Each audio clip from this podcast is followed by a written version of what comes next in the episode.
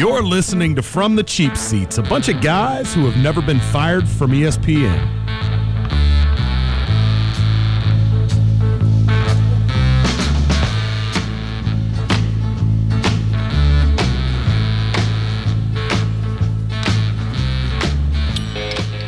Good morning. Welcome from, to uh, From the Cheap Seats. Krista Lambert, Professor Trent Nichols, Brandon Atkins, all hanging out, trying to figure out if Kevin Durant's going to play tonight. Guys, I, before we do anything else, how many minutes is Kevin Durant playing? 18 minutes. 18 minutes. You've got Brandon Atkins.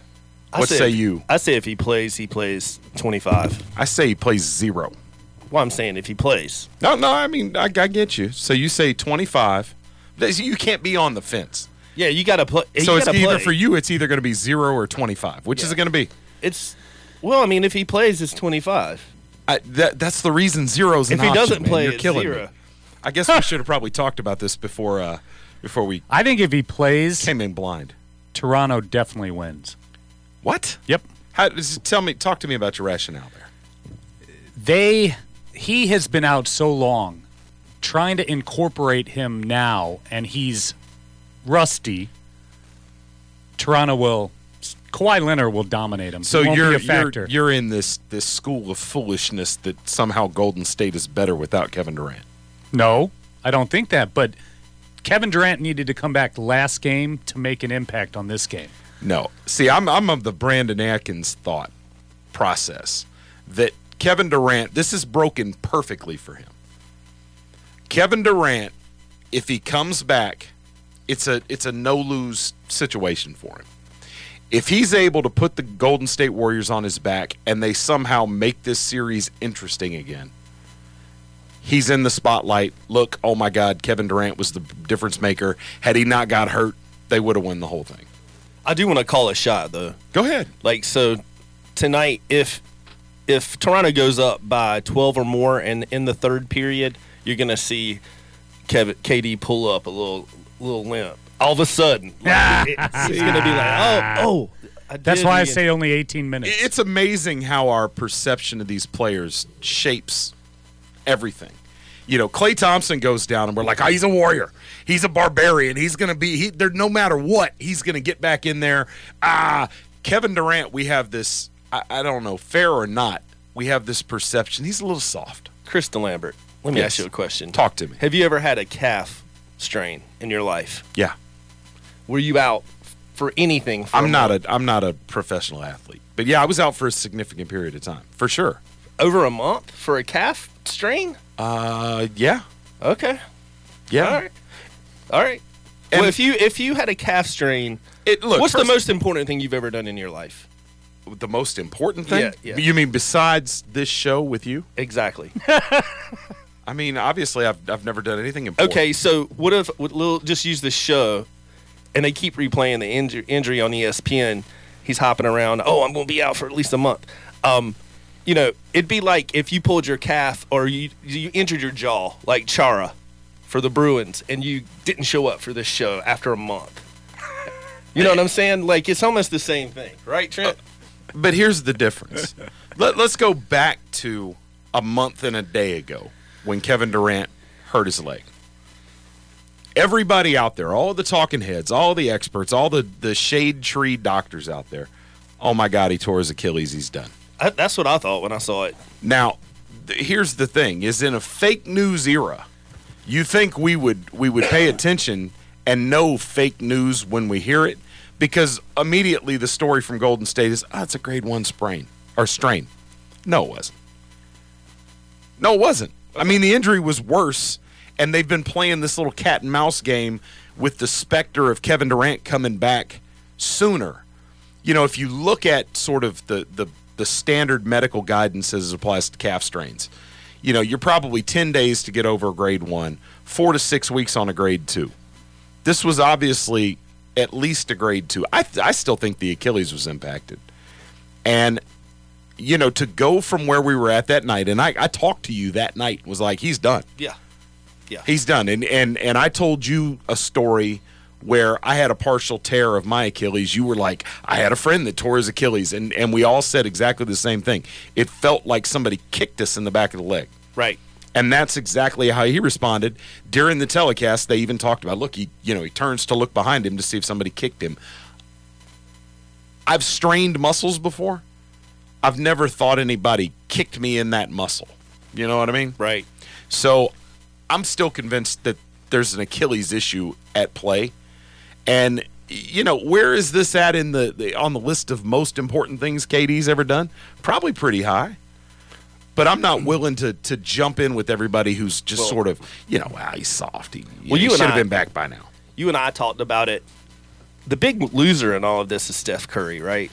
Yeah, in terms of sure. the grand scheme of things about the order of all the best players that currently play the game, because you can't tell me right now that LeBron James couldn't take Draymond Green, Iguodala, Klay Thompson, and company and give give the Toronto Raptors the best shot because he's played with far worth, worst against this team, correct? Yeah. And so, being that Steph can't do it or hasn't been able to do it, i I think it's very telling if you're talking about the top five players in the in the world. Well, I mean, I think you're making it more complicated than it needs to be because it's not a question of what could, you know, LeBron have done. Look at what Kawhi's doing. You know, all of a sudden, this team that we've trashed for years out there in Toronto, ah, they can't get out of the first round of the playoffs. Ah, they, you know, Kyle Lowry's a bum. Right. Now all of a sudden you've got Kawhi Leonard, and all of a sudden we're like, oh, well, wait a minute, oh, wait a minute, man. Siakam's really, really good. Look at Kyle Lowry, he's really good. Danny Green's really good. No, those guys are B players in the NBA, and were it anybody else in basketball, um, other than the the elite two or three players out there, this Toronto team would not be competitive, even with Durant down. So I- I, I- I, think this this is a celebration of what Kawhi really is. I only disagree about Siakam. I think he was going to come out this year regardless. But yeah, VanVleet, give me a break. I mean, he's not. I- did, did- wait a minute. I mean, all you really know need to know is the guy's name is Fred VanVleet. I mean, basketball players, y- y- the name is important. You know what I mean? Right. Zion Williamson, LeBron James, Fred VanVleet. Come on, man. That's who does that. That guy does my taxes. Fred Fred VanVleet does do your. He does a good job, but you know, I, Fred VanVleet is getting serious minutes, having an impact on this series. Danny Green is a nice role player. You know, Pascal Siakam, we're we're going to find out what he really is over the next few years, but he's not a game changing player. I mean, if you, if you had the in a vacuum, if you had the choice between Siakam and Draymond Green, I think everybody in America is like, ah, Draymond Green's a little bit better. Well, he's got he's got Boogie Cousins on a sit and spin right now. yeah, but yeah, But I'm just saying. I mean, Boogie's pretty good.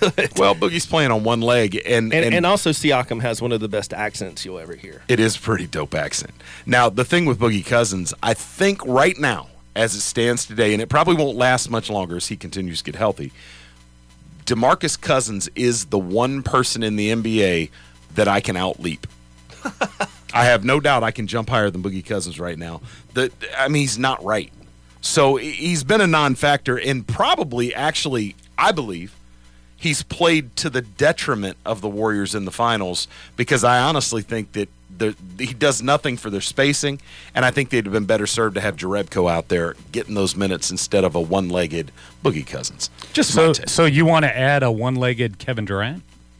Uh, look, Willis Reed became a legend. Kevin Durant's not Willis Reed. Oh, yeah, you're right. Kevin Durant's a lot better than Nobody, Willis Reed ever yeah, was. nobody's, yeah, but nobody in the league is as tough. He just as pulled those a, guys I served with Willis Reed. Yeah, KD is I was born in the same state that was next to the state that the state that I lived in after I was born and moved to Willis. I don't even remember where I was talking about. yeah. The reason I say that this worked perfectly for Kevin Durant, and and I, I stole this from you, Brandon. I got to stop talking to you off the air, dude. I mean, you well, said, you said it two weeks ago. that Durant is not going to come back from this injury with Golden State leading this series. He had to wait. If he was going to come back, he had to wait until they were down. And now he's waited until their most dire moment. He's got a chance to come back. Can you imagine where that elevates him if he comes back and they are able to win this series. I mean, after really getting punched in the face for most of the last four games. Well, even I, saw a uh, interview with Steph Curry, and in the interview, he's constantly being asked about KD, and he's got this defeated little grin, like he knew he had an opportunity to be the man and get them past Toronto without KD, and that time has passed if he comes back, right? Well, I think it's fair to say Steph Curry is the best shooter in the history of the Oh NBA. yeah, no doubt. However, there is a lot of other things going on on a basketball court than shooting the basketball. As, as crazy as that sounds, because points are win, what wins ball games. But no, the the we we've talked about this in the past. Where is Steph Curry in the pantheon of all time greats? Well, where is Steph Curry in the even in the pantheon of current players? Because at this point, having watched a team solely relying on on Steph Curry, I, I I'd have a hard time putting him in the top five, and he's probably toward the bottom section of a top ten. Hmm. You know, and and how much better, how much more does this elevate in your eyes, James Harden? Seeing what Harden has done, because forget Chris Paul. Chris Paul is reputation only, but Harden has kept Houston in some series they should not have been in with Golden State, basically by himself, and we haven't seen Curry be able to do it. And and this the, this revisionist history about well, Toronto's a perfect matchup against him. No, Toronto was the third best team coming out of the East. Period. At this point, personnel wise. When you look top to bottom at those rosters, Toronto was no better than third, probably fourth coming out of the East. If they're doing this to Golden State, what would Milwaukee have done? What answer would they have had for the for the 76ers? You know, if Boston could have gotten gotten right. When you look personnel wise, Jimmy's and Joe's, I think all those teams had a superior roster to Toronto. I just think uh, if Steph had the ability to get his other teammates involved, he'd be far better. That's a part of his game that he needs to work on. as much as Harden jacks it up, he still gets his other teammates involved. That's an interesting theory. All right, we'll be back on the other side. You're listening to From the Cheap Seats in Sanford, North Carolina. Check us out on social media at Cheap Seat Radio.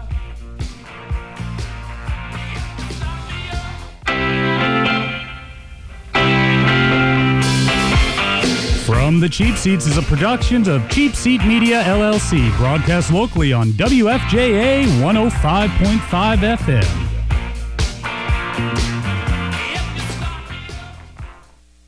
One eighty over one eleven, and I had a stroke. I couldn't speak or walk. 150 over 90, and I had a stroke. This is what high blood pressure sounds like. You might not feel its symptoms, but the results from a stroke are far from silent. Get back on your treatment plan or talk with your doctor to create a plan that works for you. Go to loweryourhbp.org. Head to toe, everything's changed. Brought to you by the American Stroke Association, American Medical Association, and the Ad Council.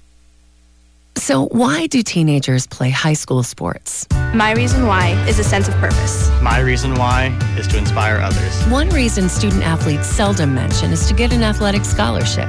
They know that only 2% of all high school athletes are awarded a sports scholarship. So, why do they play? My reason why is friendship. Tell us your reason using the hashtag MyReasonWhy. This message presented by the NFHS and the North Carolina High School Athletic Association. Have you mixed your pain meds, your sleep meds, your allergy meds? Call the Poison Helpline. Has your child eaten a tube of toothpaste, a chip of paint, a wild mushroom? Call the Poison Helpline. Have you been bitten by a spider, a snake, an insect? Call the Poison Helpline. Poisonings can happen at the home, on the job, or in the great outdoors. Call the Poison Helpline first for fast, free advice from medical professionals. Call 1 800 222 1222 anytime, anywhere. 1 800 222 1222. Save the number, save a life. Brought to you by the U.S. Department of Health and Human Services. Joel Klein catches a 7 o'clock train after his evening CPR class at the American Red Cross. Ron Garrett is on the same train. He's had a rough day and doesn't feel like himself. Until he feels the sudden tightness in his chest, Ron never thought he'd actually have a heart attack. Until Joel is administering CPR, he never thought he'd actually save a life. When you train with the Red Cross, you change a life. Starting with your own. Call 1 800 Red Cross or visit redcross.org to learn about life changing opportunities in your area. You're listening to From the Cheap Seats. Check us out on social media at Cheap Seat Radio or visit us at www.cheapseatradio.com.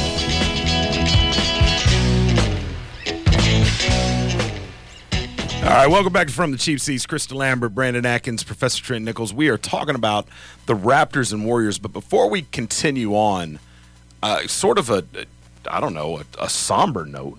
David Ortiz, Red Sox great, has been shot down in the Dominican Republic. Um, their details are still coming out. It looks like he is, has survived the attack, but uh, man, it's brutal. It's the cheap seat curse. We talked about him. He was on our on our talk about the uh, favorite fat athletes. Was he? We cursed him. Why did we do that? If you watch the video though, man, that was brutal. I mean, this guy walked up. He's sitting at a table talking to whoever, and this guy walked up behind him and point blank shot him in the Oh, back. wow. I haven't seen the video. So they said there was some damage to the liver. Uh, they removed part of his colon and his gallbladder, but they expect a, uh, a full recovery. The Red Sox offered to send down a plane to take him back to the United States if there was more, you know, treatment needed. So yeah, pray for uh, David, man. He's truly a, a really good guy in Major League Baseball. Yeah, thoughts and prayers to uh, David Ortiz and and everybody around him. That's a it's just stunning, man. Well, I guess if the curse is real, Charles Barkley better beef up his security. Oh God, Well, hey, look here. Last last week we asked you to call in and tell us your y- give us your favorite fat athlete of all time. And people have been hitting me all throughout the week, and you know, well, I've just thought about so and so. I just thought about so and so.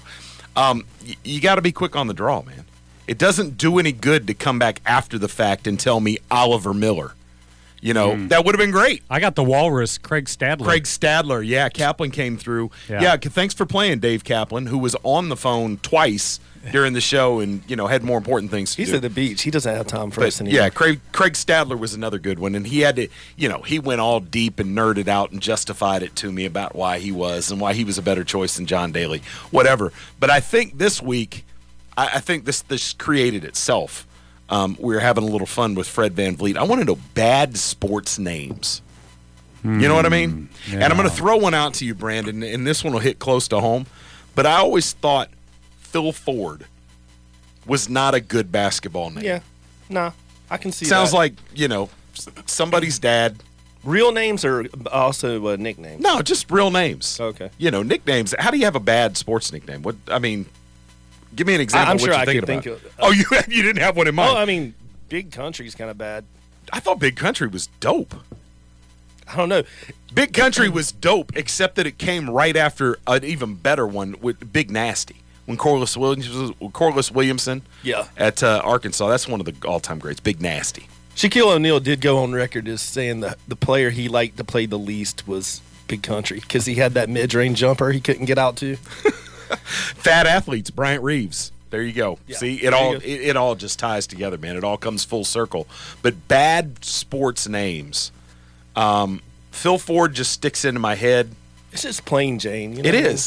but Yeah. but nothing, nothing that pops into my head right now trumps Fred VanVleet. Yeah, so I'm interested to hear. right now. I'm interested to hear if anybody. You can text us. You can call call the uh, call the station.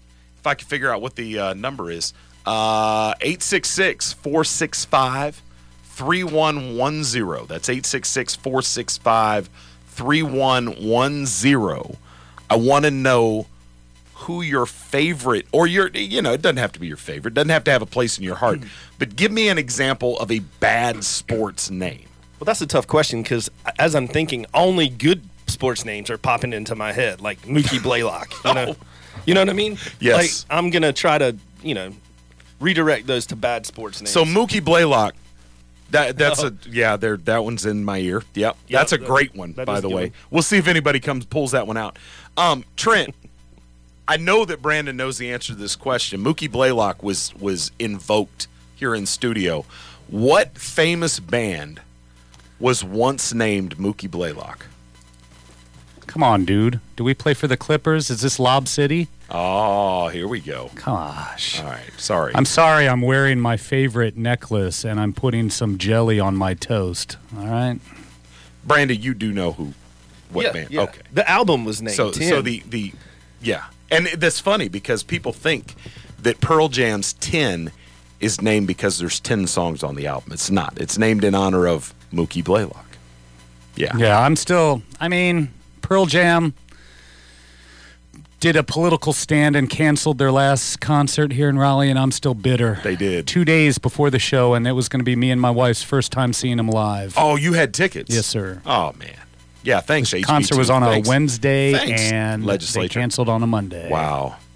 Well, you know they've had a they've had a, Little bad bitter. run. Pearl Jam has of of political stances because at one point they went out on tour and decided they were going to protest by not using Ticketmaster.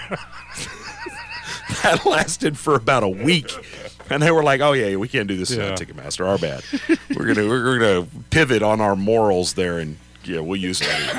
I, So- did, I saw him in '92. So see, you're take just- that. you're live, baby. Did you? 92. 92. That was on. Uh, Dang, that was man, good. That was in their heyday. It yeah. might, it might not have been. Yeah, it was. It was early Okay. '90s. It was Lollapalooza. Look it up. Wow, great show. awesome show. Pearl Jam, Ice Cube, Ministry, a uh, uh, couple of good bands I'll think of later. I guess. Wow. Yeah, I guess you will. All right. So we want to know. Give us a call. Bad sports names 866 465 3110. All right. Back to the issue at hand. All right. The NBA What about Finals. Mike Trout? Mike Trout's not a great name. That's a bad name. Not a great If name. he was hitting 250, you know, we he'd be like, look at Mike Trout over there at the end of the bench. this is going to go nowhere. nowhere at all. I was thinking of the uh, Pirates catcher back in the day, Ed Ott. yeah, He had the shortest name. He had the shortest name at the time, the shortest name in the history of American sports. Five letters, first and last name. Now there have been some Korean players over the years that have come through that have done him one better and been four letter names. But yeah, Ed Ott's another one. How about Dale Murphy? Ah, come on, Dale Murphy's Dale Murphy's not as bad as Phil Ford. I mean, when we're talking about things in the pantheon of Fred VanVleet, yeah, Okay, nah, Dale Murphy's. I'll try to do better. Dale Murphy's all right. One of the one of the most underrated outfielders in Major League Baseball history. All right, so back to the Warriors Raptors. The last thing that I want to say, the, the last point that I have in this is that we have reimagined how good Toronto is. If if Golden State was at full strength, is there any doubt in anybody's mind that this series would have been over in short order? Anybody want to argue Well- that Toronto could have pushed them to the brink?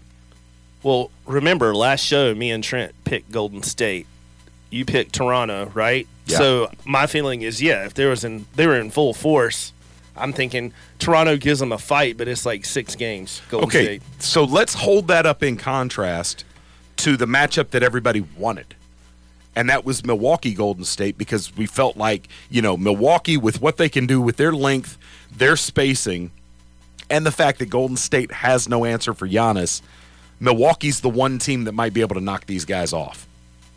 Yeah, I can agree with that. Okay, so coming in, despite the fact that Toronto crept by him in a seven game series, it's fair to say that, oh, I don't believe that you guys found a list there.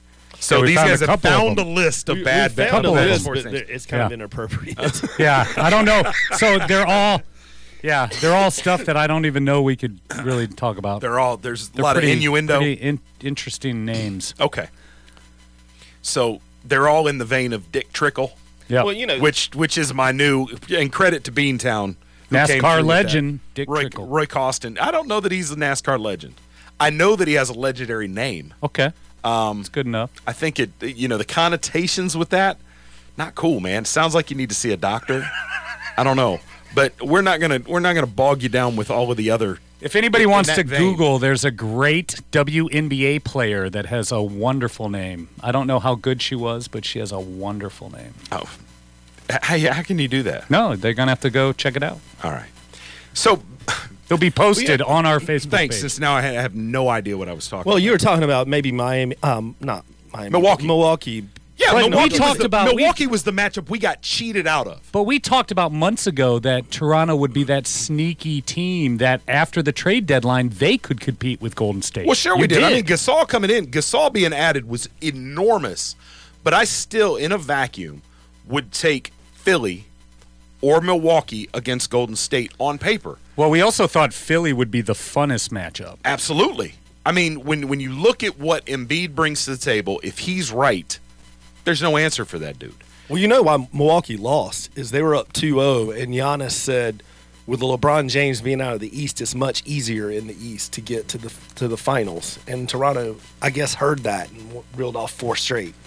Is that what happened? They, Yeah. they just heard it and they were like, "Oh, That's now right. we got to win." That's right. All right. Well, cool. I guess suppose you could you know a little bit of front running there, but Giannis, you know, I'm almost glad for Giannis that things have broken this way because I honestly believe Giannis is the best player in the NBA. Period. I think he's the best player alive, without a doubt, and I I also believe that he's going to continue to get better.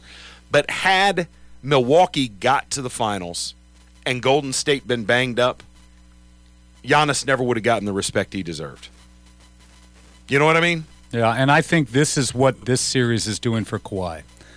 For me, for me, he may not be like on the list as the best. Why not? Kawhi Leonard, but to me, he is the best because he's the best defensive out of all these superstars. He's a lockdown defender. He has zero talk or ego to his game, and he can take it over and win the game. Well, perhaps even bigger than that are the intangibles he brings to the game because we, we can trash Kyle Lowry all we want, but the fact is, Kyle Lowry used to fold as soon as things mattered. Period. And what we've seen Kyle Lowry do is take his game to another level. The common denominator, it's Kawhi Leonard. Kawhi Well, Leonard yeah. is the one that has empowered these guys and made them believe at a level that DeMar DeRozan obviously never could, and Dwane Casey couldn't when he was coaching. So you know maybe a little nod to Nick Nurse, but I'm giving I'm putting it all on Kawhi. Yeah. Watching the way these guys play around him at a level we haven't He seen. He stays in the. East. He's the new LeBron of the East. All right. And if he wins this championship, that's two Finals MVPs automatically. Hmm. Two rings. Boom. Bang. That's a mic dropper. All right, we'll see you on the other side of the break. You're listening from the Cheap Seats. We appreciate you hanging out. Love to hear from you. 866 465 3110. You're listening to From the Cheap Seats. Check us out on social media at Cheap Seat Radio or visit us at www.cheapseatradio.com.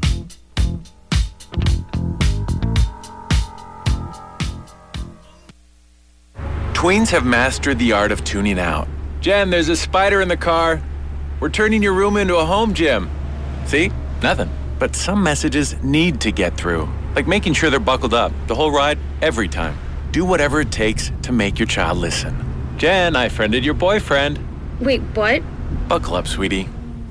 Never give up until they buckle up. Learn more at safercar.gov slash kidsbuckleup. A message from the National Highway Traffic Safety Administration and the Ad Council. Check her out. oh, man. I like that. When young men turn 18, they think they know a lot about the facts of life. But there are a few more facts they need to know. Fact, you have to register with Selective Service when you turn 18. It's the law. Fact, registration keeps you eligible for government jobs and student loans. Fact, it's easy to register. Just visit sss.gov or any post office. Register with Selective Service when you turn 18. It's the law. And that's a fact.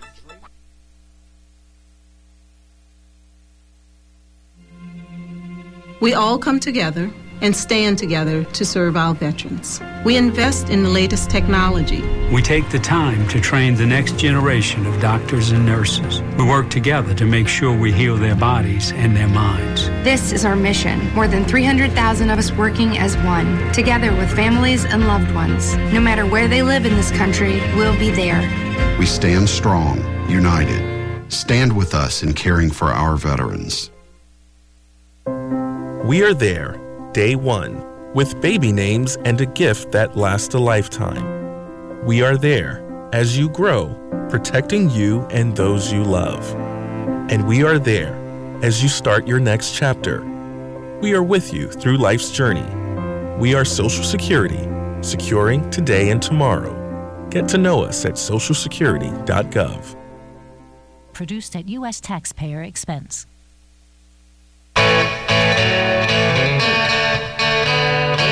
Welcome back to From the Cheap Seats, sports talk radio that won't make your ears bleed.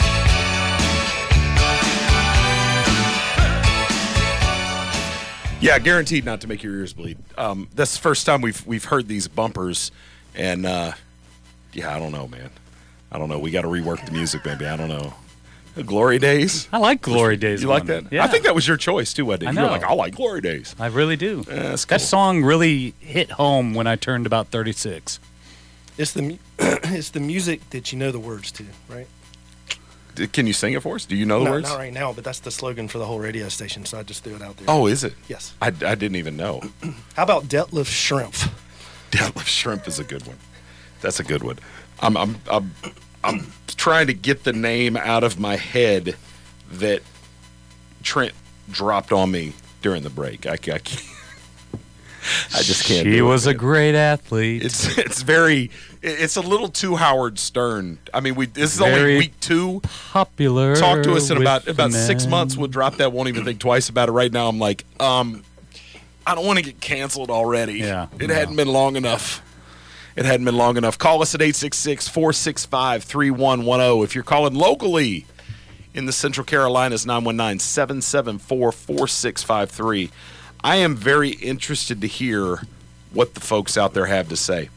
Um, so, my position is that the national media has jumped off of the Golden State bandwagon a little bit too quickly.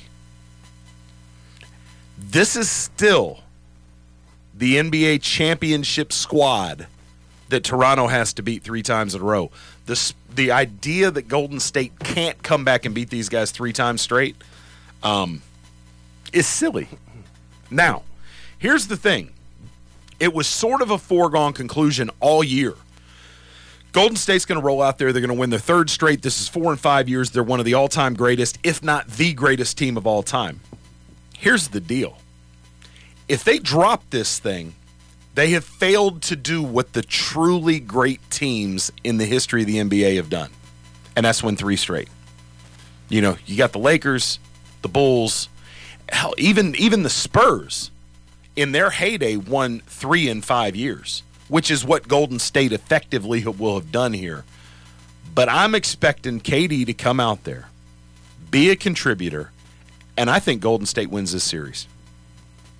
Boom. Do we do? Do we need to do the rest of the show? You just blew it up. I, like I mean, I, that's what I think is going to happen. Uh, you know, I, I don't take Toronto. What I was originally going to say, if KD's like 80% or less of himself, um, I think Toronto still wins the series because I don't think Toronto will bite on if he they're just going to roll him out there to use him some somewhat as like a, a distraction or whatever the case may may be. Like I just don't think they're going to fall for that. And uh, you know, Toronto just has they have there's blood in the water for them now. They know that they can beat Golden State. They're clearly not afraid of them, right? Yeah. I mean, I think if Klay Thompson is right, Klay Thompson's going to be a lot healthier tonight. Steph Curry and Klay Thompson together, if they're on their game, they have a shot. You add Durant into that, that changes the whole way that Golden State plays. And you think that's and to Golden their State's been gone for yes because well, it hasn't it hasn't worked. But Klay Thompson's been hurt that whole time. Well, and he, Kevin has not played. I'm looking at For it a now, month. since May 8th. I You know, mean- it's like I, he, I know he's like maybe the best player in the world right now, maybe, but missing a month of basketball. Boogie Boogie, Boogie Cousins was out for how long with that injury? He came back. They played him eight minutes, and he was ineffective. He came back in the next game, and he put up almost a triple double. Now he hasn't been the factor, but I don't think Durant helps the Warriors. I think he will hurt the way the Warriors play, and I think Toronto is motivated enough now that if there's a lock, pick Toronto tonight. It's over. All right. So I want to make sure my I want to make sure that I put this in a nutshell, and, and that I can wrap my little pea brain around it.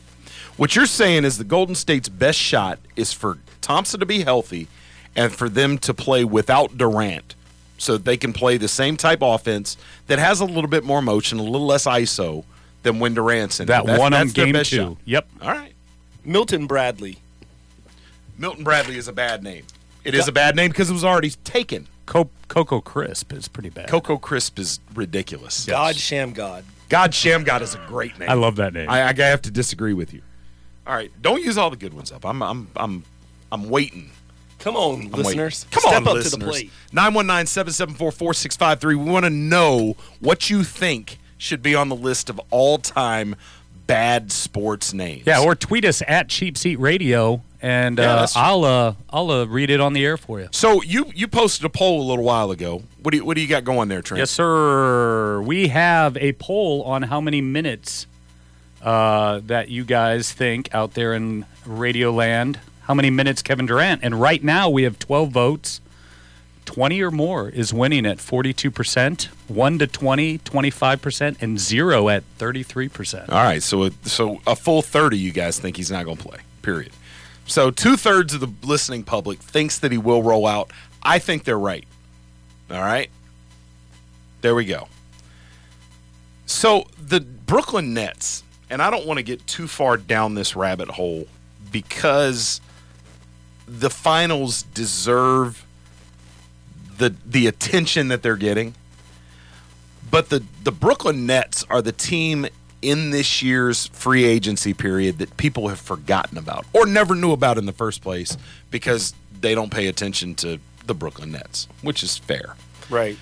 The Brooklyn Nets came into this offseason with just about enough room for two max deals. The one bad contract left in Brooklyn was Allen Crabbe, and they have struck a deal with the Atlanta Hawks to unload Crabbe in the final year of his deal in exchange for Taurean Prince. Now, the Nets are going to give up two number ones, a 17th pick this year and an unprotected pick next year. I'm telling you that the Nets would not have done this if they did not have an agreement in place with at least one player that they're going to give a max deal to. And that player is not D'Angelo Russell, who is currently on the on the Nets roster. They've got a decision to make. I'm going to tell you right now.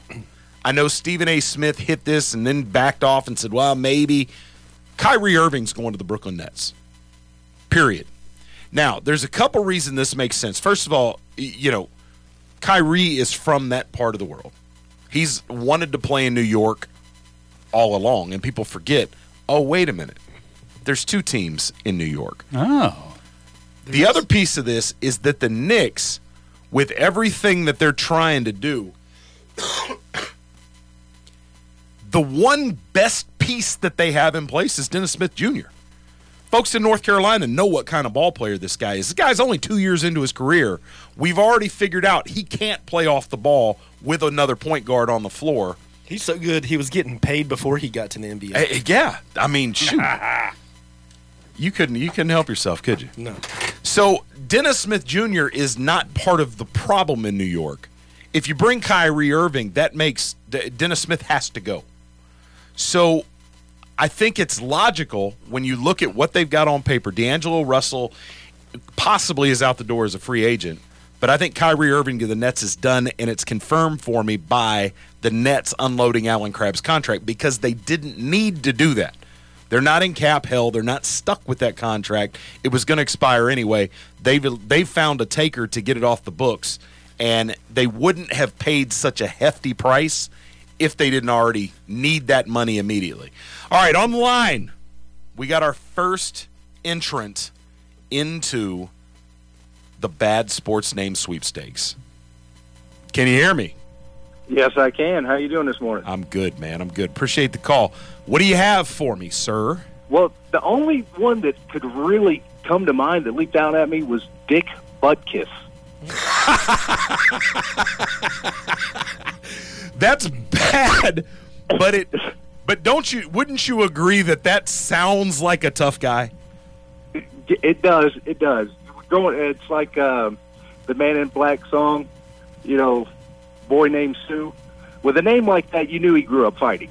Yeah, I got That's you. what I was going to say. Dick Butkus. I, I I I will have to say that I'm gonna I'm gonna qualify that and say that's a bad sports name, but that's just a bad name. Period. And um, yeah, maybe it did contribute to all of the you know. You knew he was going to have to be Yeah, a he's be bad man to support yeah, that he was name. kind of a nasty player. Yeah. Yeah. bad dude. Um, Any other? Any other? Nothing else popped into your head? That, that was the only one that immediately came to mind, and I was struggling. I could not, for the life of me, come up. I mean, you uh, you went over Dick Trickle, and that was the only other one I could really come up with, and uh, that one was spoken for. So, so of those that, that are out there, so we've got Dick Trickle, Fred VanVleet, Phil Ford, and Dick Butkus. Which is the which is the worst of those? Uh, for me, I would never say it to his face, but Dick Butkus. All right, fair enough. I I, I don't think I'd even. What is he like? Ninety three years old. I still wouldn't say it to his face. I either. still wouldn't do it. yeah, amen. Well, appreciate the call, man. Appreciate the call. Um, we'll see what else we find out. Um, guys, Dick Butkus. Dude, Dick Butkus. I I had it. The first thing that came to mind was the Johnny Cash song that he referenced to, "Boy Named Sue." With a name like that, you knew he had to be dirty. I mean, my favorite story about Dick Butkus is when he hit you. If you tried to get up immediately, he'd smash your face again with a forearm to make sure you weren't getting up. But at some point during his life, don't you think he was he, he was wasn't there ever the temptation to like go by his initials? Like, you know, I don't know what his Dude, I bet name you was. his nickname was Dick Butt Kick uh, because he was going to kick your butt. Well, that would have been cool. I Yeah. mean, but that's that's a little cheesy. So, Dick Butkus, what is his middle name? I wonder. Everybody, Angela. everybody's been afraid to ask.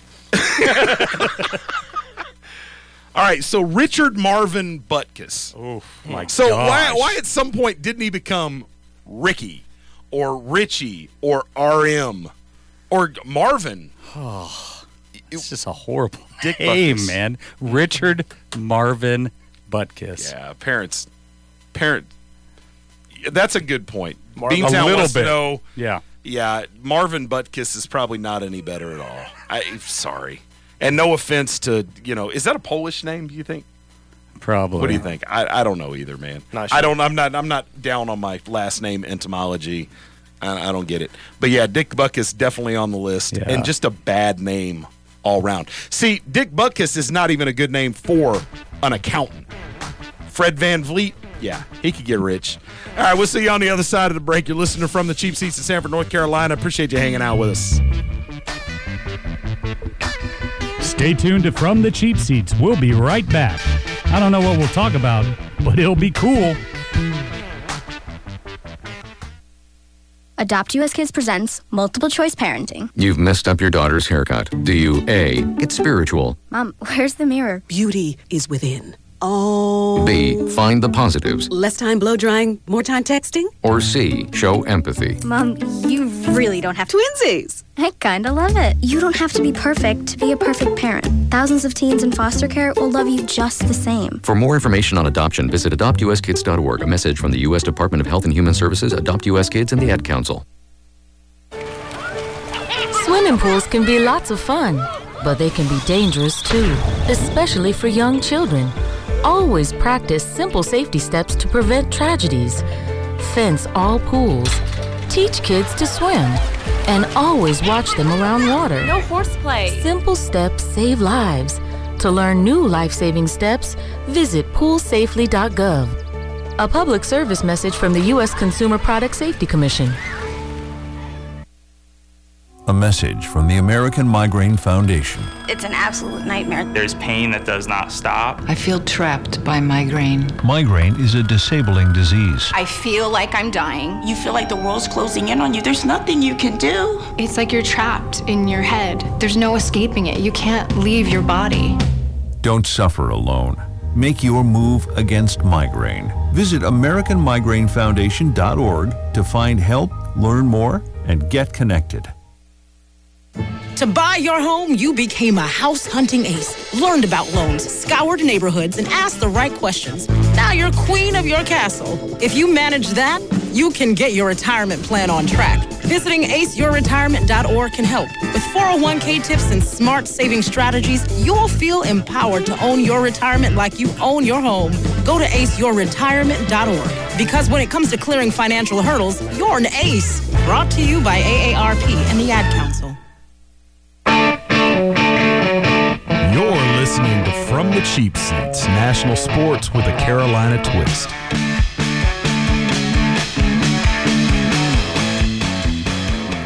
All right, so this is taking on a life of its own. So, uh, I, before we get too much farther down the list, there's a there's a, a point of controversy, and I haven't dropped this guys on you, but I, I just got a text. Beef Johnston, the golfer. Where are we at with that? Is that a good name or is that a bad name? Because I'm not gonna lie, if people called me Beef, I'd probably be all right with that. What do, what do you got? I like it. It's got a good ring to it. Beef Johnston. You have no beef on that name, Brandon? No beef? You're trying. Yeah, I that, got that was that was that was horrible. Thank you. That was horrible. You're fired. Bye. Well, we um, did find one. and we want to try to save it for a caller? or you So there's a there's an Olympic volleyball player that we found online whose last name appears to be Takashita. That's not the one I was talking about. So talking Thank you. that's all we got. Takashita. Takashita. Yeah. Well, what I said, And that's that that's one that's not just a bad sports name. the, the one that we found that we were rolling, and it's the obvious, Captain Obvious, is Jim Bob Cooter. Jim Bob Cooter. That is atrocious. That's, And that's even if that was a NASCAR name, it'd be a bad NASCAR name. You would think it's a NASCAR name. You would, but even then, you would almost be like, "There's really not a NASCAR driver named Jim Bob Cooter." Yeah, that that's like a You're Talladega up. Nights character. It, absolutely, you hit it. You you beat me to the punch. That sounds like one of the extra cars in Yeah. Talladega Nights. Yeah. Shouldn't there be a Talladega Nights too? Oh yeah, for sure. I never watched the first one. What? Oh my Come on, man. Yeah. I don't know. We might have to put him in a separate booth. For real. All right, so Mookie Wilson has come through via text. You guys have already hit that one. I like Mookie Wilson. You do like Mookie Williams, um, or Mookie Wilson. Um, oh, Milton Bradley came through via text as well. Yeah. Milton Bradley, Monopoly Man. Yeah, Coco Crisp though. uh, If you're given the choice, Coco Crisp, Milton Bradley, which one's worse? Probably Coco Coco Crisp. Coco for a guy. That's just not cool. Yeah. Well, you're named after a cereal, dude. Yeah. Yeah, I mean, that's horrible. It's like, hey, Ma, what was the last food you ate before uh, God sent you me? Hey, Coco Crisp. I told you to clean your room, corn pops. And tell your brother Frosted Flake to get out of the yard. So, so if you were going to be named after a uh, after a cereal, which one would it be? Which which would be the one you'd choose? Sugar Snap. Sugar Snap. Yep. I, I can dig it. I can. First dig thing that popped in my head was Lucky Charms. Brandon, yours would be Kaboom. Kaboom. Isn't that one? Nah, I don't, I think don't that's a even cereal. Um. Kaboom. What is Kaboom? Kaboom, isn't that that one that has like chocolate in the middle? I think it's. I think I'm saying the wrong name. That's some like that's some like uh, Wally World generic Yeah. cereal that he's bringing up right now. All right. So the, wide receiver, University of Texas, now playing. Where did Little Jordan Humphrey get drafted? Little Jordan Humphrey, and I thought that was a nickname when I found when I first heard it. No, Little Jordan is his name, his given name. How you feeling about that? You're, you're looking at me like you've never heard of Little Jordan Humphrey. Is that is that correct? I've never heard of him. Is he before, play, He plays football, right? Yeah, yeah. I Well, think I his just- parents were hoping for a different sport. Well, not to get beat, not to go off the beaten track here, but I've been listening to a lot of rap lately, and Oh. all these new rappers are coming out. They've always put Lil in front of your name. How old do you have to be before? The only one I think is acceptable is Lil Wayne, well, Lil Wayne was sort of the the pioneer. you know, yeah, the pioneer there. So you're Lil, Lil John. Jon. Yeah, we forgot. What, who was first, Lil Jon or Lil Wayne? Little John. Lil Jon, Lil Wayne. Yeah. You you should know this, Brandon. But it's You're a- like- Little you're John a was rap first. guy. I mean, now it's kind of like young, young little Glock Jeezy, and I'm just like, Yeah, I so can't listen. to if this. you're if you're like he's saying, how long do you have to be little? I mean, he could be 50 years old. Like it reminds me of SpongeBob when uh, Barnacle Man or a Barnacle Boy got pissed off because he was like 80 years old and they're still calling him Barnacle Boy. well, I I mean, I don't want to be 80 and be like, "All right, coming to the stage." I think you can Little only- Trent. I think you can only be called Lil something through your 30s. Once you turn 40, it's grown man, right? Grown I, man. dude, I mean, think, let's think about this in the context of Lil Bow Wow. Okay. That's Snoop's kid, right? Whose kid is it? No, he's not Whose Snoop's kid, is he? dude. Who- whose kid is he? Lil He's Bow not- Wow. No, Isn't he? you're a. That's isn't he- ridiculous. Whose, whose kid is he? Lil he's Bow Wow. nobody. Snoop's Oh. nephew. I knew he was kin to Come Snoop some on. kind of way. But here's my Beantown, thing. you're fired. Don't Is- don't credit Chris See? with that. All right, so Lil Bow Wow, Ridiculous. it's paying homage to Snoop. All right, now let's fast forward a little bit. Let's say that Lil Bow Wow has a child, and that child wants to get into the music business. Where do you go from there? Well, even Snoop, Tiny puppy. Tiny, I like it. Snoop hit his 40s and went from Snoop Doggy Dogg to Snoop Lion. Remember that when he changed it? Do you Lion. remember that? Yes. Oh, oh, Oh, Bow So we got Wow is schools. just So- Bow Wow. Well, okay, so we got Snoop Lion, which is ludicrous. You got you got Bow Wow. I'm waiting for you to tell me that Lil Wayne is now just Wayne. Nah, he can never change his name. He's like one of the pioneers. I don't count Lil Jon. Lil Jon and Lil Wayne. Lil Lil, Wayne- Jon doesn't even hit the. He didn't even hit Come the radar. Lil Wayne is Lil, Lil Wayne, Yeah. he gets on to like Lil Wayne gets on the first take on E ESPN. Lil Jon is like in his, you know, Wow. his pajamas on his couch. Wow, somewhere. you throwing heat at, at Little John, man. You What's the better- chances we can get some Little John fired up and play before we get off the air? You better be Beantown? I don't, I don't think that matters. Is that not in the inventory here at WFJ? Oh man, I'm a little disappointed. I'm not gonna lie. I can't think of anything Little John ever did that was. I I, I want to say that it was bad, but it wasn't. It wasn't horrible. It was fun, I guess. Anyway, all right. So are we done with this whole bad name situation? Yes. It's run its course. I think we got a lot of them. All It's right. not If you've bad. got any more input, because we've sort of exhausted our inventory. And by the way, little, little Jordan Humphrey will be playing his football with the New Orleans Saints this year. Um, he went undrafted. Brees? He went undrafted, but uh, did sign as a as a uh, free agent with the Saints. We'll see if he makes the team. Good luck to little Jordan Humphrey as he goes out and does his thing. Madison Bumgarner. Oh, he, there's big controversy yesterday about Bumgarner. Matt, well, Matt, uh, Madison Bumgarner's kind of a jerk, and Yeah, it he, showed he got itself. mad yesterday. Yeah, like the third pitch of the game, he's crying about. Oh, and look, their Sports Center runs the same thing. So Muncy Like hits a home run and barely watches it out of the park, and Bumgarner got all pissed off and was like looking like he was going to go after him. Muncy replied as he was running the bases. He's like, "You want me to stop watching it? Then go get it out of the ocean." Props. That's pretty good. Good job, Muncy. That is awesome. So, did you guys see the uh, the the Mississippi State home run at the end of the, the game the other day? No, I missed it. All right, it. I'm going to show you that celebration on the other uh, during the break, and I want your reaction after it. It's out of control. and all of this, you know, let them play, have fun. Bat flips are cool. All of that. This might give you pause because this dude probably decided he, he probably deserves one in the ear after what happened at the College World Series. And speaking of that, I know that you saw Brett Gardner hit himself in the head with his Yeah. helmet. That is classic. Even Awesome. my wife just fell out laughing. Um, that was amazing. The fact that he continued to play with the split lip, that was pretty dope. but did you see You after he popped out later, he went back and gently placed the helmet into the rack. And Brandon, I don't, you, you're looking like you didn't see it. So, Brett- so for those of you that are out there that didn't see this, um, Brett Gardner, who's in a horrible stretch, I think he came into the game one for 18, um, flew out and came back into the dugout and took his batting helmet and slammed it into the helmet rack and it popped back out and hit him right in the mouth and split his lip. He needs six stitches. Um, it's awesome. And and my wife's response, men. And I was like, but uh, uh, no, you're right.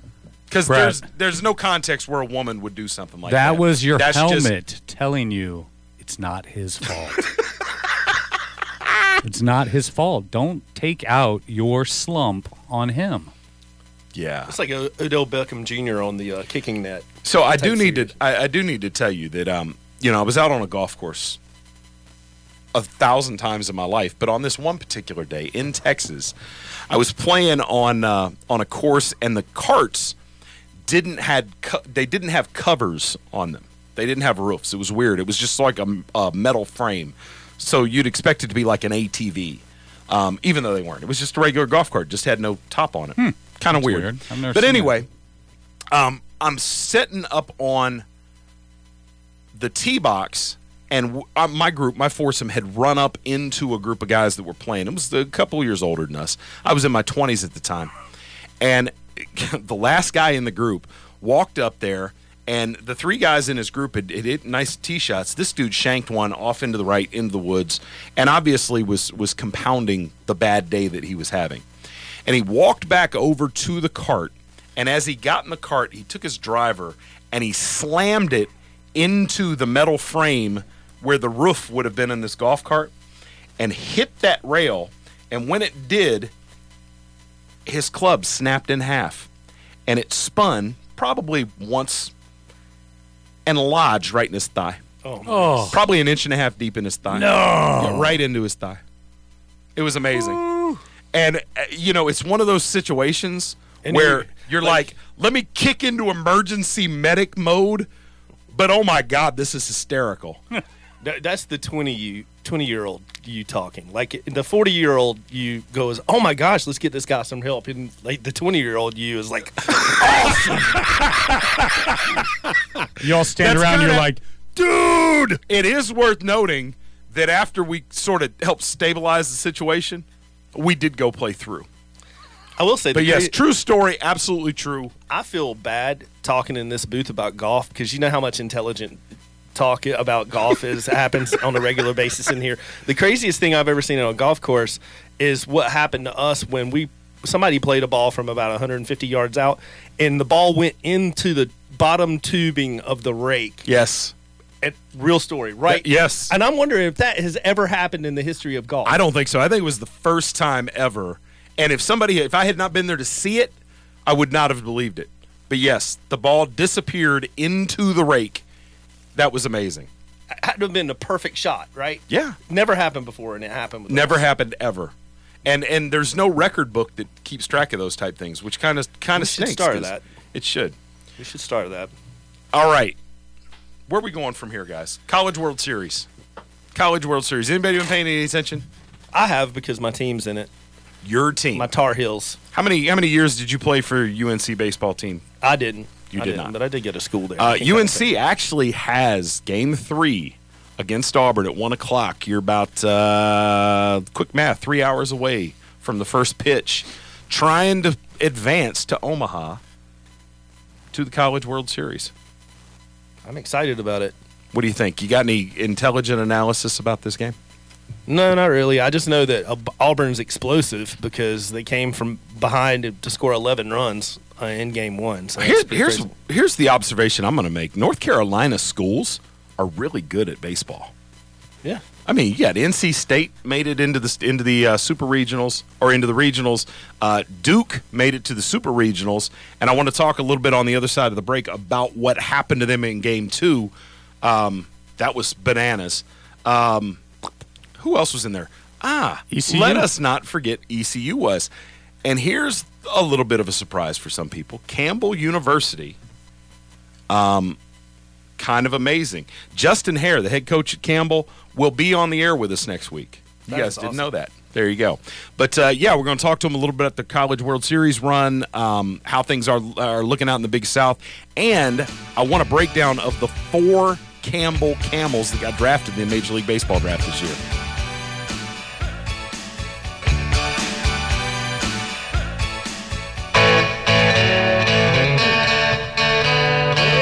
Stay tuned. From the cheap seats, we'll be right back.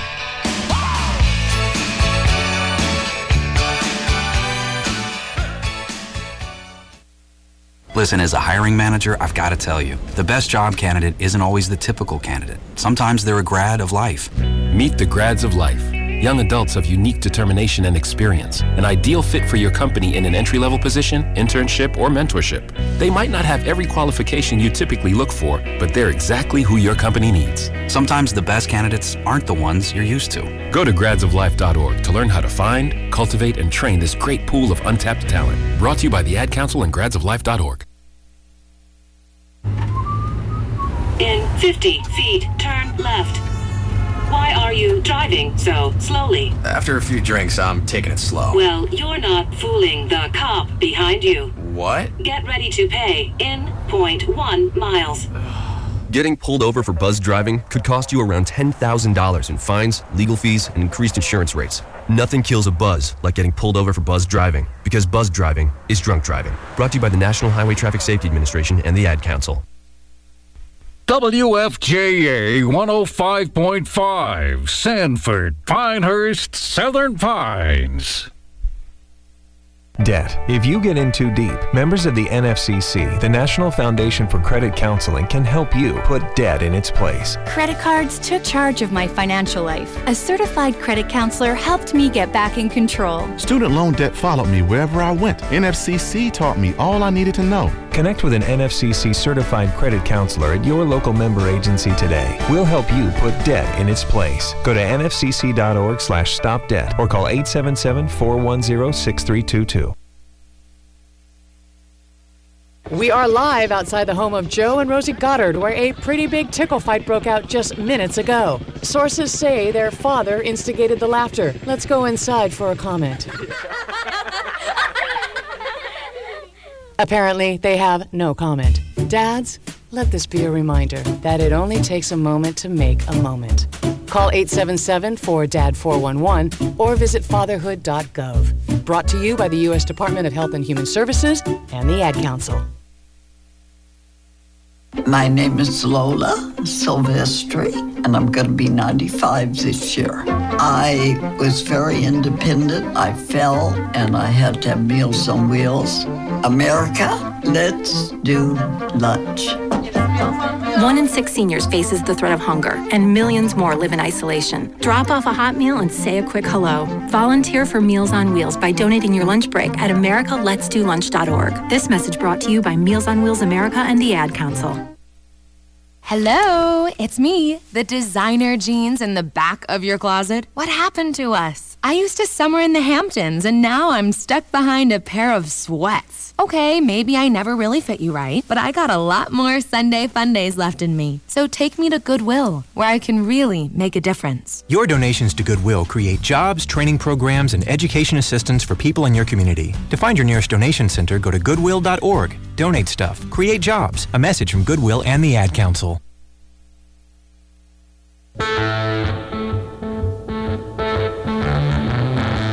You're listening to From the Cheap Seats, a bunch of guys who have never been fired from ESPN.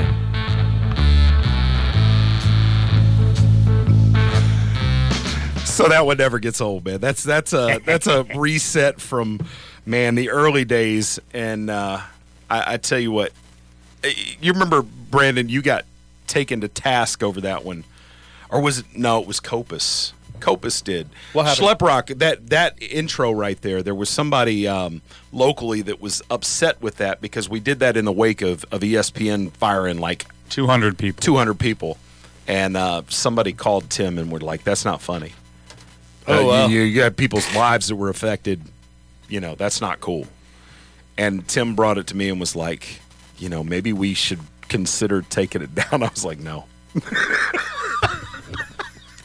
and I wasn't being, I don't think I was being, um, I don't know, insensitive. But yeah, it's true though. Have you ever been fired from ESPN? Nope. Nope. Never worked for him. Nope. And I can think of a whole host of people that should be fired from ESPN, one of whom's on screen right now, as a matter of fact. Oh man, I love Stephen A. Come on. Do you really? Yeah, man. He just Yeah, don't fire him. he's annoying. entertaining. He's funny. Hey He man, I, I was thinking about a tech as you're pulling up something right now.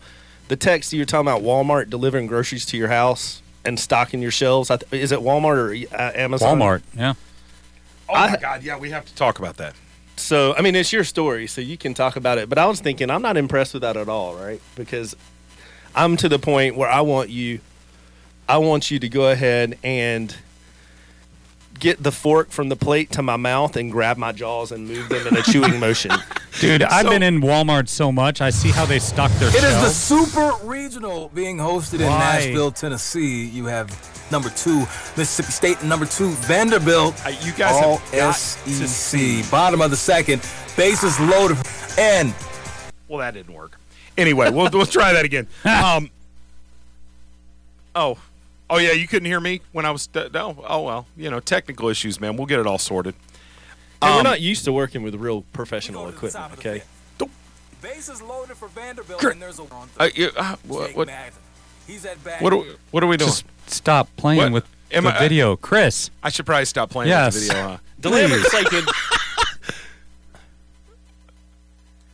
So you can- Okay, No. all right. The Lambert's No like more, Chris. The old man trying to work Yeah. his smartphone. So the the point with the Walmart is I see Wait how they minute, wait stock minute, their minute, shelves. wait a minute, Why do I want them to put my groceries away? Wait a minute. See, you guys didn't even tell anybody what we're talking about. Most people are not internet nerds like us and don't catch all this stuff. But my wife the other day says to me, hey, Is this for real? I'm looking on Instagram, and apparently Walmart is going to start delivering groceries to your house. Now, I have to say that this whole picking up groceries thing that has started at different grocery vendors around the country is a game changer. It's eliminated hours from my life and from my wife's life and and you know anybody else that, that takes advantage. Any of you guys do you guys do that? Do you do the pickup grocery thing? Nah, man. No, man. sir. Dude, Not like, yet. try it one time. And and I was skeptical at first. It's the coolest thing in the world. In fact, they have an uh, they have an app that tracks you. So when you place your order, you place the order for the groceries, and then you're given a pickup time, and it's a window from be- between one and three. Come pick up your stuff. So when you leave to head toward the store, the app picks you up and lets them know you're on your way. And then when you pull up, they already know you're there. You don't have to call them. You don't have to let them know. Big Brother is watching. They know you're out there, and they come right out with your loot and put it in your car for you, and you leave. Optimally, it's a five minute operation. Now they want to take it another level, and they want to bring the groceries to your house and put them in your refrigerator for you. and I am so down with this. 100%. If I can go home at the end of the day and walk in and know I'm not going to be out of milk, there's plenty of eggs. You know, we were planning on having X for dinner. Nobody had to go to the store to get that. Come on, man. I'm all for it. And they're going to equip their employees with body cameras, and you'll be able to watch live as they walk into your house fill your refrigerator, use your toilet, pet your dog, and Steal walk your back out stuff. and steal your stuff. You can Uh, see your jewelry get no. stolen live. Yes. Just like that one commercial. I'm a car thief. I'm here to steal your car. What? No. I'm your grocery guy, mayhem like me. Yeah. No, no. He. What happens is the person delivers your groceries beautifully, beautifully stocked. Then he gets off. Then he's already cased your joint, and then he's coming back. And to he has your a house. code. That would obviously be the concern is that it would give Nope. somebody the opportunity to case your joint. But you would think that if something happened, there'd be a short list of people. It's like when somebody gets killed. You know, it's the significant other. 99% of the time, it's either the husband or the wife that, that offed their partner, right? Well, in this case, you know, if you get jacked, well, you're probably going to start with, uh, it was probably my delivery guy. You know what I mean? Or but his friends. so you guys obviously are not down with this. Nope. Beantown, how do you feel about somebody coming and loading up your refrigerator with groceries? No, he had not either. I look, count me in. I am I am in 100%. They're going to start it in a couple of different markets, uh, Pittsburgh of all places, uh, Vero Beach, Florida, and I think Kansas City are the three test markets for this. I'm just waiting to find out that Sanford, North Carolina is on the list because Well, you know, I'm for this. Anything that takes down brick and mortar retail for me, I don't like. And you know, it's just like Amazon starting to deliver drugstores. You know, none of the drugstores are even building any more brick and mortar sites because they're waiting to see how well this Amazon drug delivery goes. So anything that makes me feel like I'm being taken over by robots, I'm not down with. but look, this is America, man. We've been dealing with drug deliveries for a long time. Right. I hear you. If, oh, whoa. Beantown wants to know if you can watch the cam via VR headset. That's creepy, for real. Um, but that takes me to a whole nother thing because we're talking about advances out there. You know that 8K televisions have hit the market now. Oh wow. Yeah. So yeah, all that all that coin you went and dropped into the 4K, you're you're behind now the we curve can now. we can sing, see every pore in someone's face. now. Well, here's the thing. I read it. I read a study not long ago that said that 2026 was the end of this technologically the advanced period that we're in, where technology is just advancing. There's new stuff coming down the pipe all the time. 2026 apparently is the threshold at which the advances will slow down because we we will have reached the point from a um, quantum physics standpoint where you cannot make microchips and transistors any smaller than they are at that point. That's the prediction. Now, that's funny that I read that because Nerd. the statements that are coming out with regard to 8K television is that 8K television is as good as it's going to get. And the reason for that is is any better than that the eye can't tell the difference anyway. So this may actually be the last frontier and the last time that the television manufacturers can soak you for a new television. Sweet. Dude, I'm gonna ride with my 4K for a while. I'm So, good. yeah, I don't even have gonna 4K well, yet, Well, here's so the other piece of it too. Here's the other. You don't have a 4K yet. No. Here's the other piece of the of the problem is that it doesn't matter that you have 8K because there's not any programming for 8K yet. There's barely enough programming to make a 4K worthwhile. But the 8K, the big announcement is that the Tokyo Olympics coming up, I think 2020, uh, will be broadcast in 8K. The bad news with that, they're only going to be broadcast in 8K in Japan. Yeah, but nobody How- what- watches what is it that? anyways. What, what is that? Oh, Dude, bite I'm your just tongue. joking. I'm just joking. Everybody watches the You know, my feeling on all that is ignorance is bliss. You know how you walk into a Best Buy and you see the first TV and you're like, oh, and then you go around the corner and you line them up and the next one looks so much better. It's all relative. Like, so as long as there's only one TV in my living room, I can't see that there's something else better out there, right? Uh, I I, don't- s- I don't I have to- suppose I agree with your. I don't have to see there. DeLambert's 8K every time I'm trying to watch TV, you know? Yeah, I can dig that. So there's a huge uh, proposed fight coming, hopefully. Talk to me. Uh, we have a challenge out there. Some pretty well-known people are. Uh, somebody's challenged another one to a fight. Somebody has challenged somebody else to a fight. is that really what you just said? Challenged Tom Cruise. Come on. To an MMA fight. Come on. Would you pay to watch that Who- on who pay-per-view? cha- who Justin Bieber.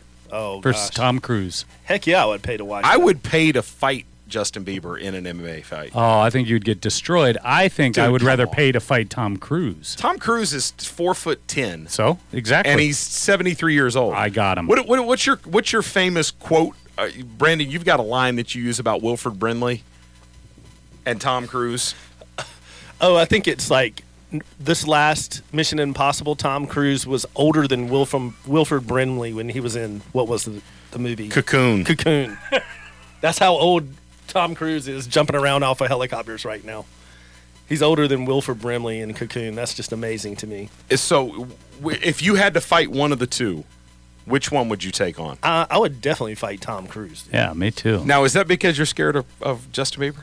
No, but I know something about you. You have a guilty pleasure. You love you some some Justin Bieber. You've admitted that. love is doors. love is an entirely it's I don't think you entirely would want too to strong a word. You wouldn't want to put one of your mitts on your your your, your like. A oh no. I'd, I'd wear him out, dude, for real. No way. Yeah, I t- dude, I told you. He would slaughter you. Come on, man. Would you be uh, Dude, youth Would you be singing Babe? youth and speed will be will be beaten by age and treachery every single time. Just listen to who's singing right now. That's how old you are compared to Justin Bieber. yeah, we'll see you on the other side of the break.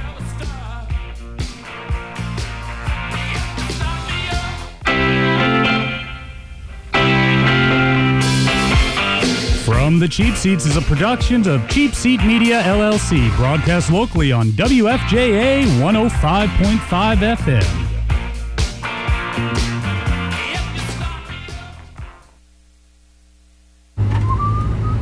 In 50 feet, turn left. Why are you driving so slowly? After a few drinks, I'm taking it slow. Well, you're not fooling the cop behind you. What? Get ready to pay in 0.1 miles. Getting pulled over for buzz driving could cost you around $10,000 in fines, legal fees, and increased insurance rates. Nothing kills a buzz like getting pulled over for buzz driving, because buzz driving is drunk driving. Brought to you by the National Highway Traffic Safety Administration and the Ad Council.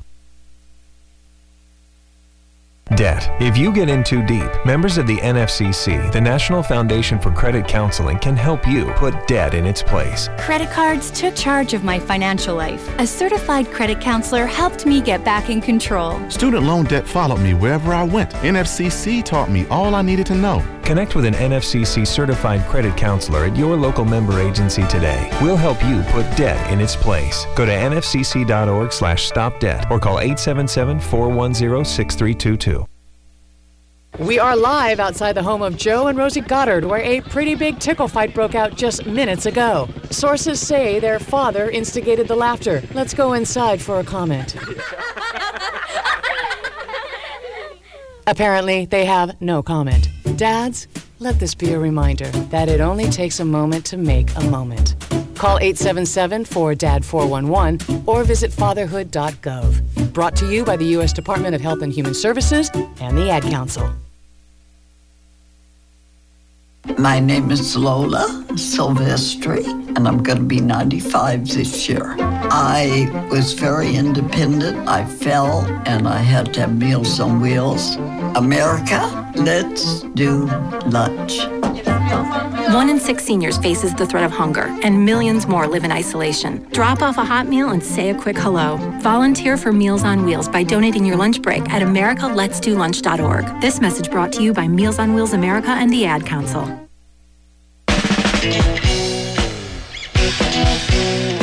You're listening to From the Cheap Seats. Check us out on social media at Cheap Seat Radio or visit us at www.cheapseatradio.com.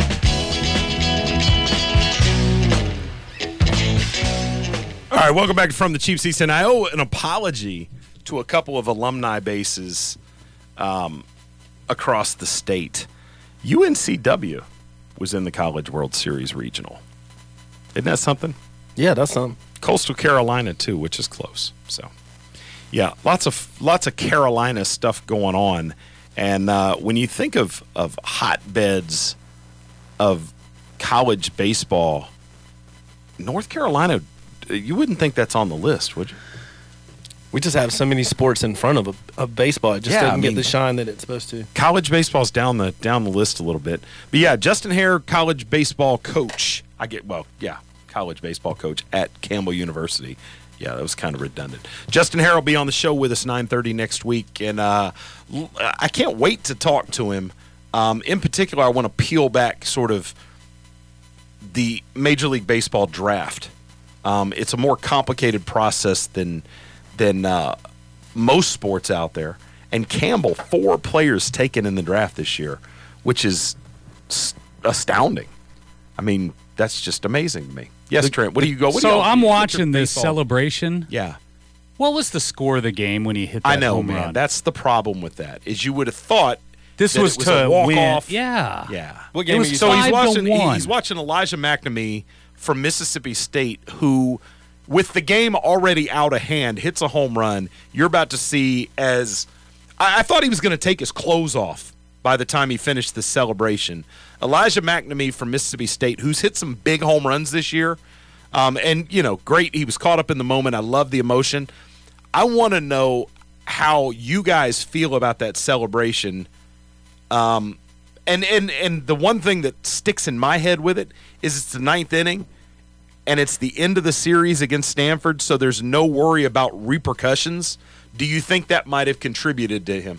And you see, he almost he looks like he's trying to dap up the umpire as he goes around first base. Well, and the umpire rushes them. says yeah, you like you, you get on with it, Junior. Yeah, but, I didn't see anything wrong with it. I Trent, It made you're a it eight to one. That's ridiculous. Okay, so what you're saying is you come down against. Is that what you're telling me? Yes, that was way excessive. dude. I am I am hundred percent in Elijah MacNamee's corner. No way. I, if That I was, the fun. pitcher, the next guy up, I would have beanballed him well, right in the head, 90 miles. what what good would that do? I mean, hit, that's why hit people. MacNamee. That's why people are going away from baseball because you can't celebrate like that. Like, I mean, have you ever seen somebody dunk a basketball and then like It was already five their to one in the Who ninth cares? inning. The- the There's no what, reason to years celebrate old? I like mean, that. He, the kid's probably like 18 or, or less. Score a and he, like, touchdown and give the ball to a the home ref. run In the Get World on Series. with it's it. the only time their games are on. See, my E issue with it, my issue with it is not the celebration. My issue with it is that you can do that and people can get upset about it,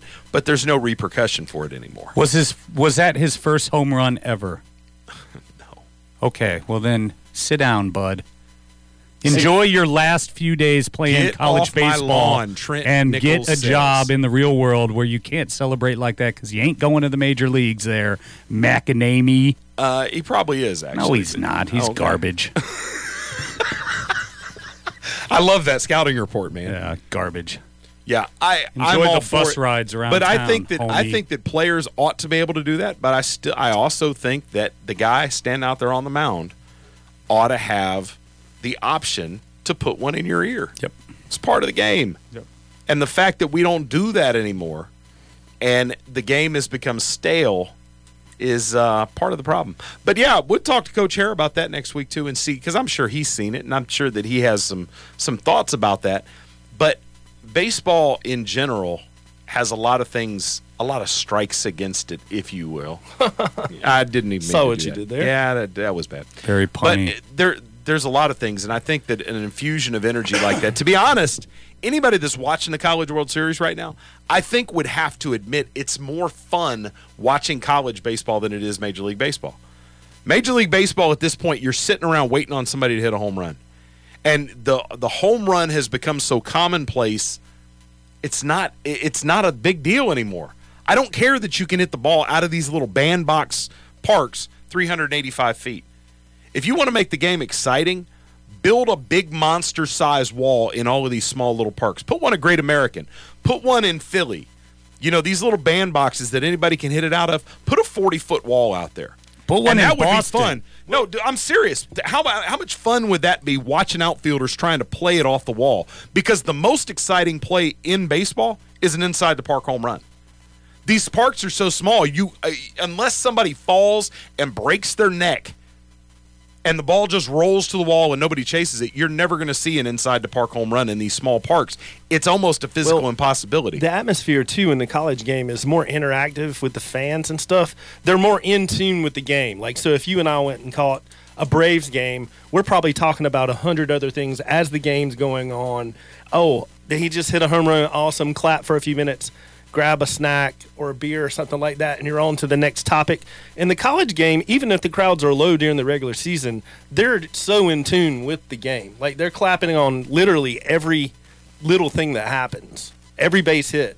Well, the College World Series, the intensity is is ramped up because you don't have a whole bunch of casual observers out there. You have people that are invested in it, that seek it out and go. And yeah, they're engaged in College World Series. Now, I would I would argue with you a little bit. If you've been to a regular season college baseball game, it's not any more fun than a major. Well, maybe I'm spoiled because I watch it, you know, the Boshamer in Chapel Hill, and so you know I see the crowds even in regular season, and they're pretty pretty doggone good. Hmm, fair enough. So I don't I can't say that I've gone to, you know, UNCW's baseball games. All right, Kumar Rocker. Do you do you did you see how he just tried to slip by Justin Bieber kicking his butt in the ring? Wait, oh, we, we found out We can talk about Justin Bieber for a minute now. Beantown Beantown informed us that he's been training with. Did you say Mayweather? Yep. Mayweather's team. Mayweather's team. Look, now, is there anything worse in life getting your butt kicked by Justin Bieber as he like hums "baby" or "boyfriend" in your ear? Look, unless Mayweather's team is going to climb into the ring with him, if I get these hands on Justin Bieber, he's done. I'm telling you. Uh, Look, one of my children told me, one of my children decided to pull my card one time and, and just decided to buck up. And, and it took hands on that child. And it took a while for him to like fess up. But about six months later, he was like, man, you put those hands on. You put that old man Those are there's a difference between man hands and kid hands. Yes, I will put these hands on that dude and look, it's got to be over quick cuz I don't have any stamina. Well, let me uh, tell you, look. if he's training with Mayweather, you may never ever touch him, right? Dude, look, Justin Bieber. He would Justin just be- Bieber. he'd be touching up your grill right now. Justin Bieber might be able to beat up Tom Cruise. And what's the context? Why did he call out Tom Cruise? have no Why did he call out a four foot I sixty three year old? I didn't dude? care enough to to, to touch it on Twitter. To Dude, find you're, out. you're you're not as you're not as dedicated to dumb stories as I am. I'd have chased that down, I'd still be reading about it. L- Last thing on the short. You know, he's how tall do you think Tom Cruise is? Like four- Tom Cruise is like five foot five, five So foot six. Everyone, like. Hollywood's got you fooled. Like my brother used to live in New York, and he was up on a treadmill back. Uh, I don't know, it's been about seven years ago, and this really uber short guy got on to the treadmill next to him. He looked over; it was Matt Damon. So all these guys that we're on the edge of our seats in all these movies, these tough guys, we could probably put them in our pocket. Well, the secret is for for film and and having worked a little bit in the entertainment industry, I didn't know this was a thing, but Hollywood likes little people with big heads. They film better, and when you see some of these cats in person, you're like, "Oh my god." right. Your head's oversized. Now I have a big head, but I'm not a little person. I was told one time that my head was unusually large. Oh, okay. I don't know what that means, but I don't feel like my head was always too big, which means that I don't buy the whole arguments about Barry Bonds where people are like, "Oh, you can tell he was juicing up on steroids because his head got big." Look, I know he was juicing up on steroids because I watched him put on about 90 pounds over the course of his career Right. of nothing but muscle, but his head growing? Come on, man. Look at pictures of me when I was a kid. I didn't have a big head. Now as a grown man, I got a big head. I, I'm not gonna lie. In more ways than one. Yeah, well, oh, the see, what taking taking shots, man, taking shots. Um, so North Carolina playing the elimination game, looking to get to the College World Series out of the Super Regional. Um, there's another game. Oh, Ole Miss. Ole Miss today playing Arkansas at four o'clock. So both games on ESPN two. Auburn, North Carolina at one. Arkansas, Mississippi at four, and then your two World Series groups. You know what we ought to do? And this is for real. What's that? We should do an entire two hour show on how the College World Series works. Yeah, because right now I, I don't. I have no clue. I have no That clue. would be- that I would just watched the I just watched the crawler at the bottom of the screen. I'm like, tell me tell me what this game means. I, I, I think I it, really don't. I think it shares the same algorithm as a bowling score. Well, Like- Chris, the last day you want us to ever be on air, let's do that show. No, I mean it's like the bowling score. Like you, it just magically goes. You have no idea if you hit- hit something three frames in a row. it just magically the number pops up there, unless you can figure that out. Well, I don't know, man. Because I already I already thought all these guys were in the college World Series, but now I'm hearing that they're not actually in the college World Series. So I'm really confused. I thought this was the college World Series. This is a super regional. Okay. Yeah, this the, the, the you got regionals, super regionals, then you got the College World Series. Ah, okay. And there's two pools of teams, and it's broken into you know two pools of four, and then they play round robin, and they come out of there, and it, it's bizarre. I don't know, but it works. And at the end, There's somebody's playing games, and there's two teams left, and they do. I, I think thing. the two teams left at the end, and this might be too much for a college student should they play, play. these. They should play basketball. well, they should play seven games. No, The best, no, the best no, two out of three, no. man. No, Anybody can get hot for two games. Best seven. That, there's a reason why there's seven games in all other sports. No, baseball would Yeah, be so much money. better if they played three game series. Money. Be so much better.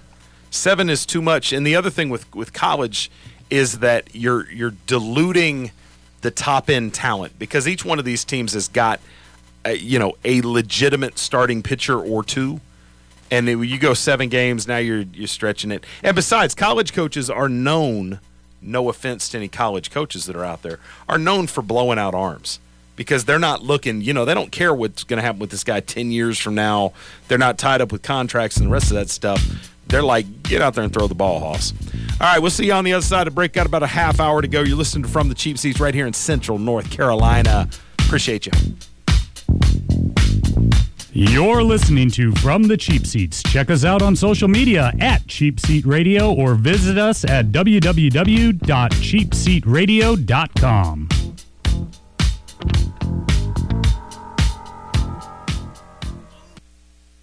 Hello, it's me, the designer jeans in the back of your closet. What happened to us? I used to summer in the Hamptons, and now I'm stuck behind a pair of sweats. Okay, maybe I never really fit you right, but I got a lot more Sunday fun days left in me. So take me to Goodwill, where I can really make a difference. Your donations to Goodwill create jobs, training programs, and education assistance for people in your community. To find your nearest donation center, go to goodwill.org. Donate stuff, create jobs. A message from Goodwill and the Ad Council. 180 over 111, and I had a stroke. I couldn't speak or walk. 150 over 90, and I had a stroke. This is what high blood pressure sounds like. You might not feel its symptoms, but the results from a stroke are far from silent. Get back on your treatment plan or talk with your doctor to create a plan that works for you. Go to loweryourhbp.org. Head to toe, everything's changed. Brought to you by the American Stroke Association, American Medical Association, and the Ad Council. So, why do teenagers play high school sports? My reason why is a sense of purpose. My reason why is to inspire others. One reason student athletes seldom mention is to get an athletic scholarship. They know that only 2% of all high school athletes are awarded a sports scholarship. So, why do they play? My reason why is friendship. Tell us your reason using the hashtag MyReasonWhy. This message presented by the NFHS and the North Carolina High School Athletic Association.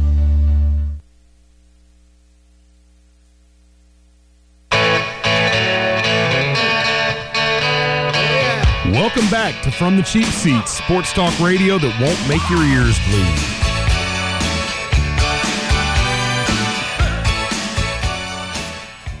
All right, welcome back from the Cheap Seats. Half an hour to go. If you've got any input on your favorite, I don't know how you say that, the worst sport name ever, you can still give us a call 919 774 4653.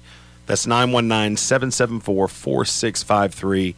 Um, I'd be interested to hear Scott Thomas out on his tractors listening to the show, and uh, we appreciate you. I don't know if there's anybody else listening on a tractor, but I can't think of any place cooler to be listening to the show.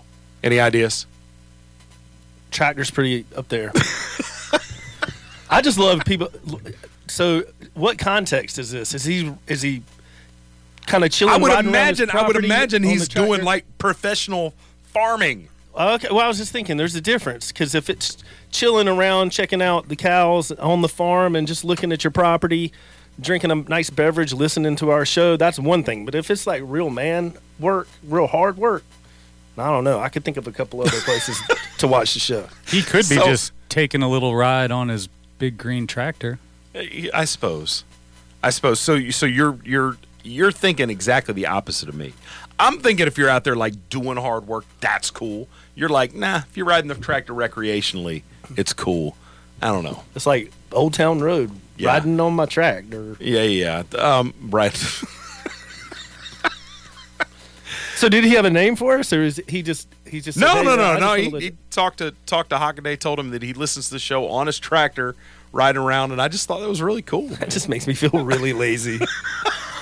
that we're in here doing this and somebody's out there doing real work with a tractor. That is brutal. Yeah, yeah, that's that's a good point. That's a good point. So yeah, bring me down. And uh, Scott Swindell called the station to say, "Look, I dig what you guys are doing." So I don't know. I, I don't know if riding? anybody's. I don't. was Scott riding? that's a good question. I'd love to hear from him. What is he? Is he a little motorbike? Schwinn?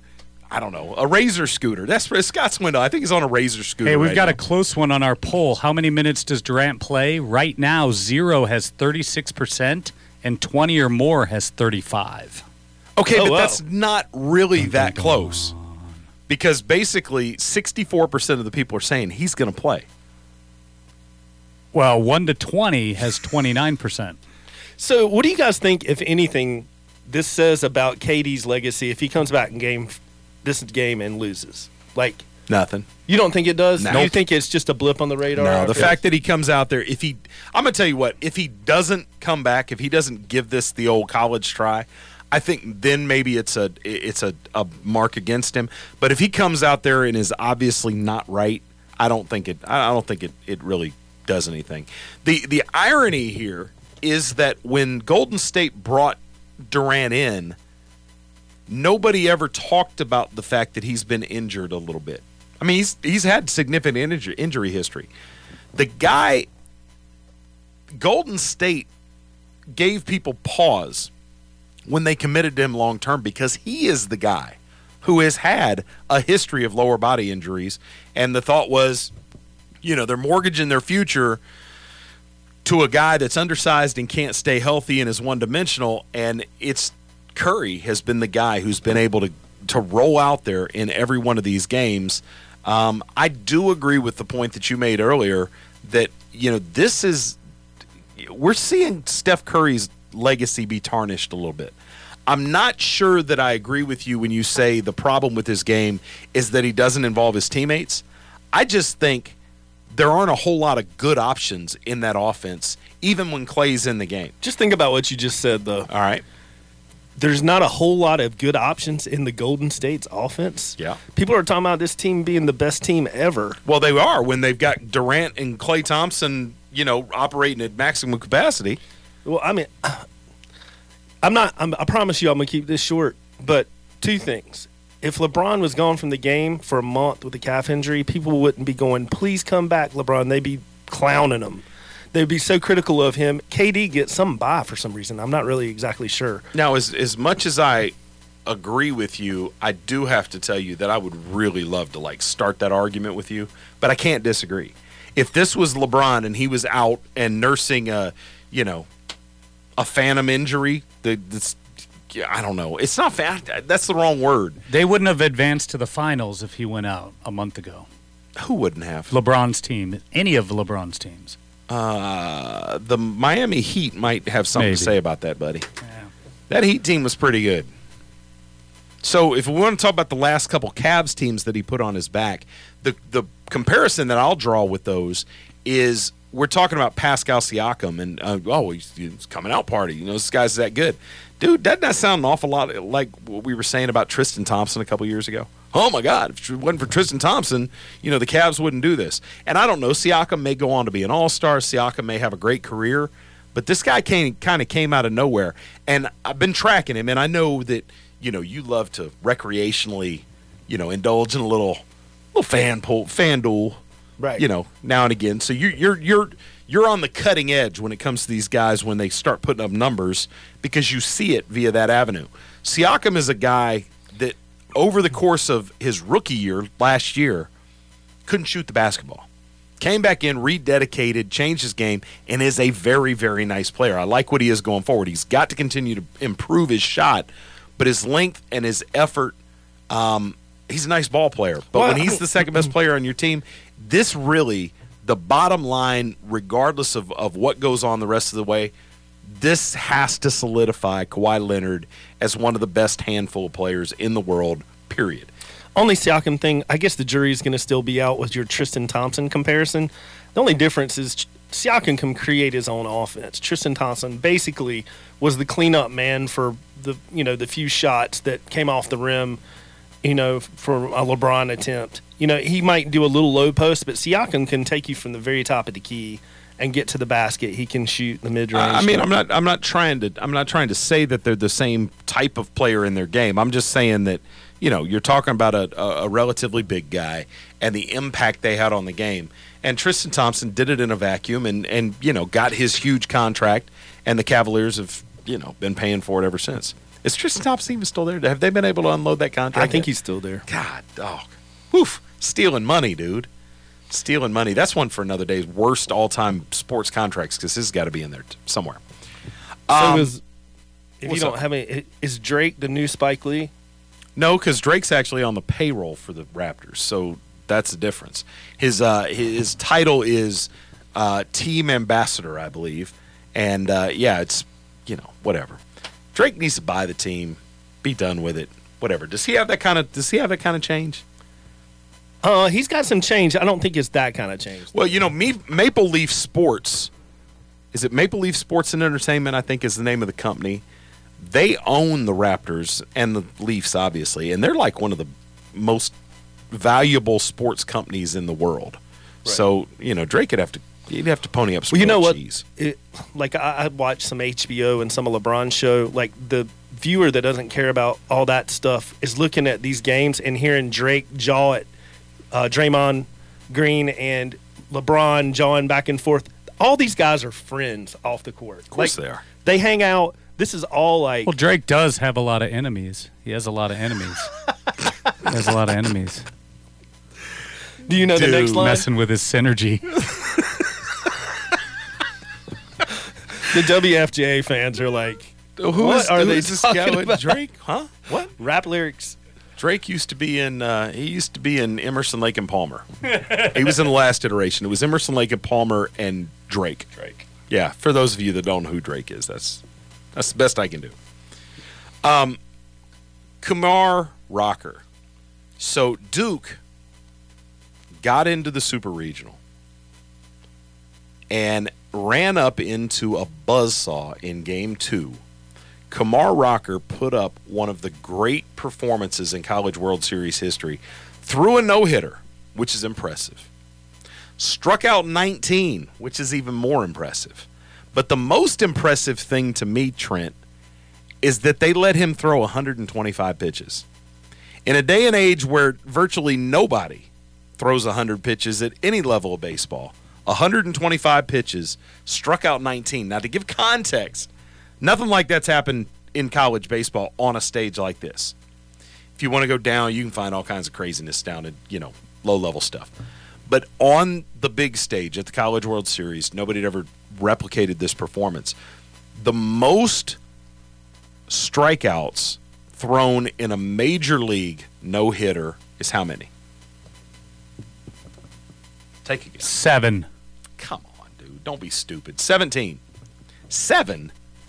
Come on, man. No one. I just thought since you asked me, it was real low. No, it wasn't real low. But my point is, is that nobody even in Major League Baseball had thrown a no-no and struck out. Well, who was the last pitcher to, I mean, in the playoffs or World Series throw a no hitter? It's been Uh, probably Ron 60 Halladay. years, 70 No, years. Ron Halladay.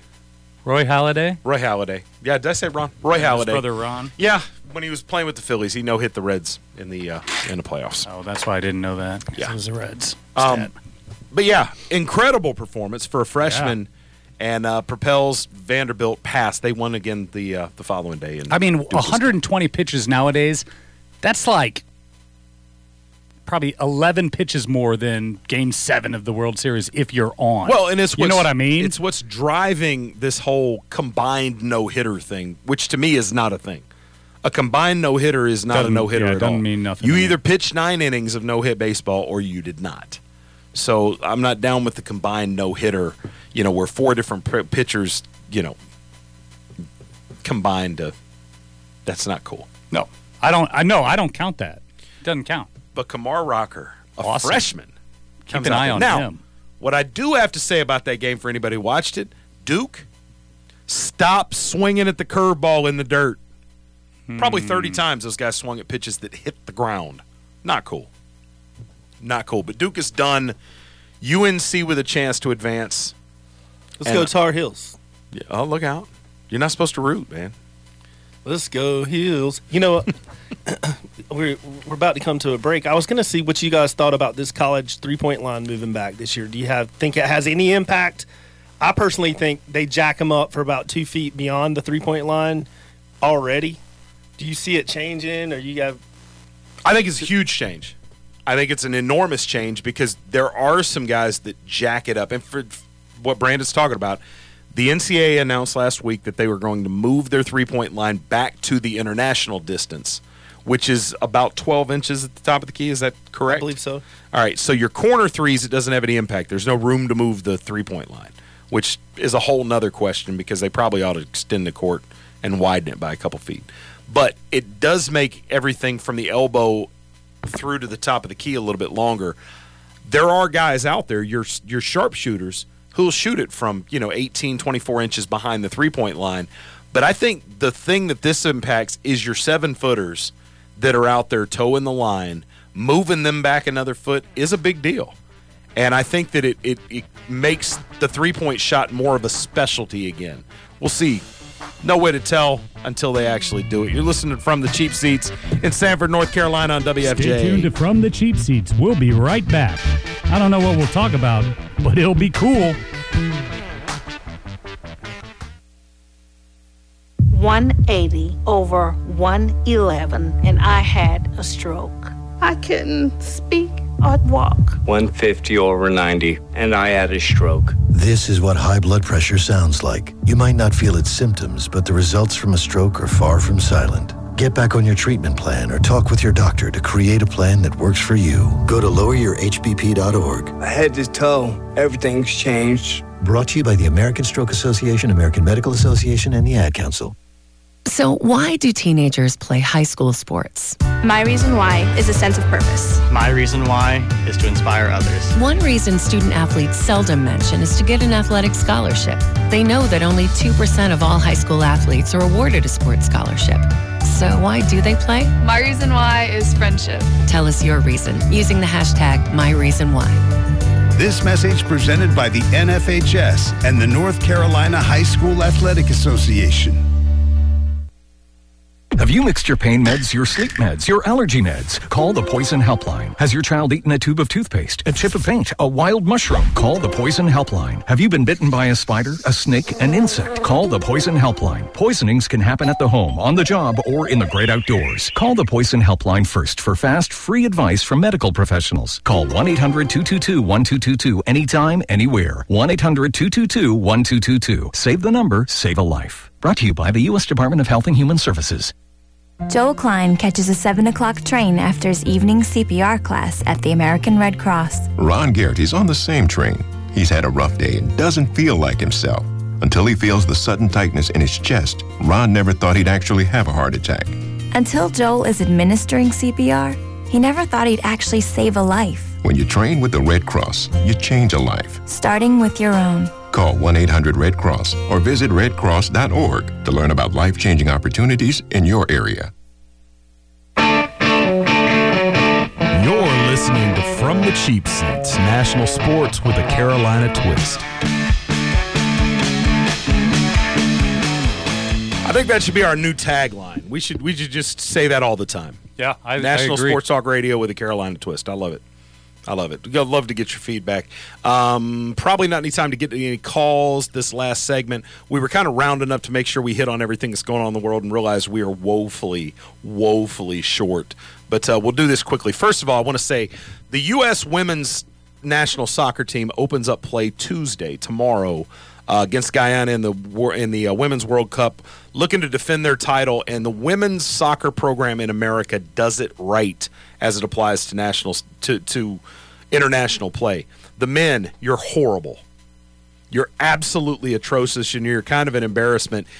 U.S. soccer. I'm going to tell you right now. This Gregg Berhalter, um, Ernie, what's his name? Ernie is it not Ernie Johnson? Ernie Johnson's a talking head. Um, Earnie Stewart, who is the uh, head of U.S. Soccer, you, you get it together now. The Gold Cup starts here in a couple weeks. The U.S. Mexico have won virtually every one of these tournaments since '91. I think Canada won it once. The U.S. went down in a friendly yesterday to Venezuela, three to nothing, and got completely 100% outplayed for the first 65 minutes of that game. Um, they made a spirited effort at the end. It was way, way, way too late. The U.S. men's soccer team, you're a joke. Get it together now. Next, Roger Federer wins his 12th. Nadal. Ah, no, no, no. Nadal won his 12th. Nadal. French. I know you were Federer pulling got- for Federer. Federer got nailed in three sets. Yeah. So I watched. So Nadal won his 12th French. He's the best ever on clay, not even close. But the stat that I thought, I don't know if you're with me, but Federer, when he went to 20, um, I just thought that was untouchable. And now Well, Nadal has crept up. He's at 18. I mean, if Nadal doesn't do anything but win a couple more French, he's going to pass Federer. Federer is, is is the age is catching up with him. Um, it's amazing that Nadal has done this. And, and let me give you some context. The the Open era in tennis started in 1968. Anything that happened before 68, the records don't mean much. Since then, there's only one guy other than Nadal that's won more than three French Opens, and that's Bjorn Borg, one of the all-time greats. He won six French Open championships. Nadal has doubled him up, and Nadal is still a relatively young guy. He's won his 12 championships in 15 years. It's unbelievable how dominant he is on clay. Now, my question to you guys is: Is his him playing on clay, as it applies to American perception about tennis, that would be like playing basketball on ice. Ba- playing basketball on grass. It's a completely different game. We're not even familiar with it. Find me a good American clay player. We they don't exist. Nobody has clay courts in America. Right. That's something that you see, uh, you know, almost exclusively in Europe, in France, and in Spain. Of course, they play. I, I just don't get why clay tennis is a thing, and why why is it not in America? Would it be that much more expensive to put a clay court in than concrete? I guess it would probably, huh? I think it'd be expensive for the players and their shoes. Oh, yeah, yeah. But you know, it's a lateral movement sport. Well, front and back, but a lot of lateral movement and how you stop and start on clay is so much different than the other surfaces. So I think there is something to that, and Nadal's got it figured out. And I just don't think all the other players care to play on it that much. You know. Well, as, as somebody said, we were talking about it the other day on the golf course as we got rained out, and we're we're trying to hide from a monsoon. Well, yeah, that was funny too because th- some upper higher power saw that I had three good holes after two blow up holes and said no, we can't have that and rained us out. Yeah, it was going to be. It looked like it was going to be a long day after after three holes, and then you ran three really nice holes back to back to back, and I was like, oh my gosh, this dude's going to mess around and beat me today. And then yeah, God saw fit to make it rain on us, and that was the end of it. But as we sat under the shelter. There was a, another pair there, and we were talking about sports or whatever, and uh, said something about Nadal winning his 12th, and the guy was like, Yeah, that guy's a spider monkey.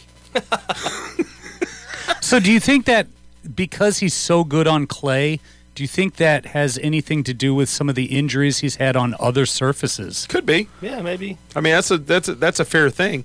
But the, the the thing that kills me, guy's only 34 years old. You know, I and and the question becomes if he passes Federer, who in my mind is the greatest player of all time.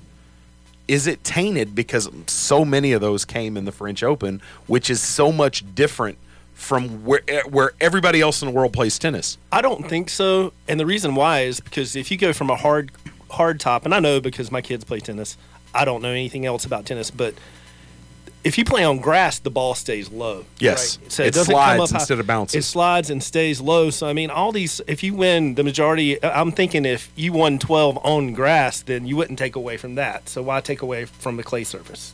Okay, fair yeah, enough. it's the same in golf. If the majority of your majors were at Augusta, are you going to get discredited in because you only won a couple of British Opens on a links course? Hmm. Well, look at Mickelson. He's never won a U.S. Open. Does that take away from his career? Yeah.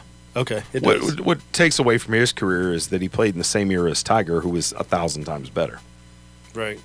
All right. You wanna Stanley about- Cup? I want to talk about Stanley Cup. For well, first of all, I tell you what. Before we talk about Stanley Cup, I want to talk about the Charlotte Knights, guys. I know you guys Checkers. are. My, yeah.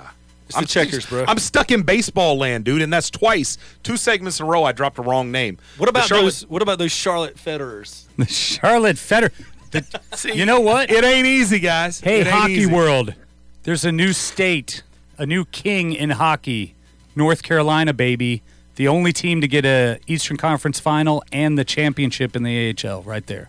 Checkers, baby. What does this say about the checkers in the future for the Hurricanes? So, in my opinion, we've known for three or four years that we have a really strong talent pool coming. We also have been the lowest salary cap team in the NHL for probably the last five or six years. Right. What this means is that trend can probably continue because we don't have to pay all these younger guys so much money that we'll have the money to spend on the pieces that we need to continue to grow. Well, the key to the checkers run was they figured out in about 10 minutes what it took us I- about I- one month. I knew to, it. To get rid of Scott Darling. I knew it. Send him back to Chicago. But yeah, that's it. Everything's looking very promising for uh, the, the Canes. I guess the next thing they got to do is sign Aho. And hockey, hockey in general in uh, North Carolina, things are looking up. What do you hockey think? in North Carolina. Yeah, it's great, unbelievable. Who's going to win this series? Who you got your money? Oh, wait a minute. Before you ask that question, I have to tell the world. Brandon Atkins called me after day one and was, or game one and was like, "It's over. It's over. The Stanley Cup Finals is over." You Oh, remember Boston looked good. But how bad is my hockey predictions? Yeah, this I, year? I should have taken that into account. I You- thought who was it? I thought was going to win it. Uh, They had the best. Who had the best? Tampa uh, Bay. Tampa Bay. I was like, they're head and shoulders above anybody Yes. else, and they got swept. Yes, you did. You did say that. So I have to, you know, I make so many good predictions. I should probably lay off the hockey predictions. All right, Game Seven Wednesday. They're headed back to Boston. Boston with a eh, with a really kind of uh, not resounding five one win, if that's possible in Game Six to push Yeah. this to Game Seven. They got a you know one lucky- lucky break and and then you know it's on to Game Seven. Can St. Louis roll in there on the road and pick this thing off and win the Stanley Cup? The biggest problem I see is St. Louis has been rolling and winning, and he's done a great job, and he's one win away from breaking the rookie uh, record. But they have a rookie goalie, and Tuukka Rask has been there, done that, and Tuukka Rask has actually through these playoffs played better than he's played all year. I mean, every year, the past three years, they were like trade Tuukka, trade Tuukka. Tuukka has kept them in this series. Well, Rask just- has made saves that are just ungodly in this playoffs. Well, you know, I'm a I'm a big Carolina Hurricanes fan, and one thing I would pass on to Tan- uh, St. Louis is that you can't shoot it to Rask on your regular pace. You got to shoot it quicker or drag and shoot it later because he's seeing you. His eyes are all over the, Yep. all over everything that you're doing. So you got to mix it up, and definitely, you know, you got to do some things to. You got to get people in front of him. I mean, that's the only way you're going to score. He's a, kind of a bigger guy, but he's agile, and he's just seeing everything. Yeah. I mean, I would love for, as sad as this is, and I hate St. Louis being a Chicago fan as well. Uh, I mean, I've just kind of been pulling for St. Louis because they fired their coach. They were last in the NHL. And look at them now. They're one game away from winning the Stanley Cup, which they are the oldest team in the NHL that hasn't won a cup yet. So, Yeah, they they're looking to win their first. Boston looking to add their seventh. Yeah. Um, you know, one of the original six, as Brandon likes to invoke on occasion. Well, you know, Boston is winning too much too. That's why I'm pulling for St. Louis. I mean, New England. Do you count New England as Boston? Yes. So, um, you got the Red Sox who've won how many World Series in the last 15 three or years? four now. So I mean, who you know, if you like the underdog, you got to definitely pick St. Louis. Well, and I see them going. I, I think they're fully capable of going to Boston and beating them. Their game is built for that. And you know, from the beginning of January through the rest of the playoffs, they've been one of the hotter teams in the NHL. So if anybody can do it, it's them. I just feel like, you know, Chara is such a force. He's he's not playing like somebody who's like got a broken jaw or anything like that. No, that. but I mean, in the pressures off St. Louis, there was forty-five thousand people outside watching the game in St. Louis. That town would have erupted if they would have won. The pressure to win at home is so much greater than on the road. So, so who you got? I'm going to take St. Louis. I think it's going to be a, a close game, but it'll end up being three to one. All right, Brandon, what you got? I think I like St. Louis too because if you watch the first period, well, a lot of the games, St. Louis put a lot of pressure. It's just that Rask has just been unbelievable, and then their second goal was a end over end that slipped right past the goalie's you know arm, and I just feel like. I feel like it's their time, you know. I don't think Boston needs a seventh. I'm I'm I'm going with the low hanging fruit. Boston at home, on paper, I think anybody would say Boston was the better of the two teams, and uh, I think Boston's going to lock this thing down. Continue to ride the hot goalie, and uh, just on the road, I think it's too much for St. Louis to overcome. But we shall see. I do want to know what you guys think. Is you you you both follow the Hurricanes very very very closely before the beginning of this offseason, and and you know Carolina's got some work to do. What are the expectations for next year? What's a successful year next year look like, Trent? Uh, they definitely have to make the the playoffs again. I think, uh, you know, I think that's the only way. They may not make it to the Eastern Conference Finals, but they need to have this run of consistently being in the playoffs every single year. Brandon, what's a what's a successful season for the Hurricanes look like? making the playoffs and being the third or fourth team in the East Eastern Conference. I feel like that's the next goal. No So more of winning their division. Yeah, winning your division. I think. You know, I mean, or at least coming close to winning your division. This team is fully capable of doing that. Eking in at the very last minute, that's no longer a goal of ours. You know what I mean? It's like we need to be a mainstay. We got the makeup to make that happen. All right, last the last chance to amend your picks. I've got Golden State winning the whole series. Yeah, we had Golden State last week, so Yeah, well, I'm I'm changing it. Toronto, it's over tonight. Tonight. Yep. Brandon? I'm, I'm pulling for Toronto, but I still think it's Golden State. KD comes back and seals his. All right. I think if I guarantee you, if KD comes back, Toronto will win. I don't know if he plays or not. Toronto. All right, we shall see. Check us out on social media at Cheap Seat Radio, Twitter. We are pretty prolific. You should follow us and uh, keep up always uh, polls and things of that sort going on there. Check out the website. If you missed any of the show, you can listen to the podcast. Check it out on the iTunes podcast app, or if you're too lazy to go find it, just go to cheapseatradio.com and you can find an inventory of that and many, many past shows. Last week's actually didn't make it onto the uh, internet technical issues, but uh, we should be past that. So if you want to hear anything you missed earlier this show, go to the podcast, check it out. We appreciate you listening to us from the cheap seats. I'm Krista Lambert, Brandon Atkins, Professor Trent Nichols. We're out of here. Peace.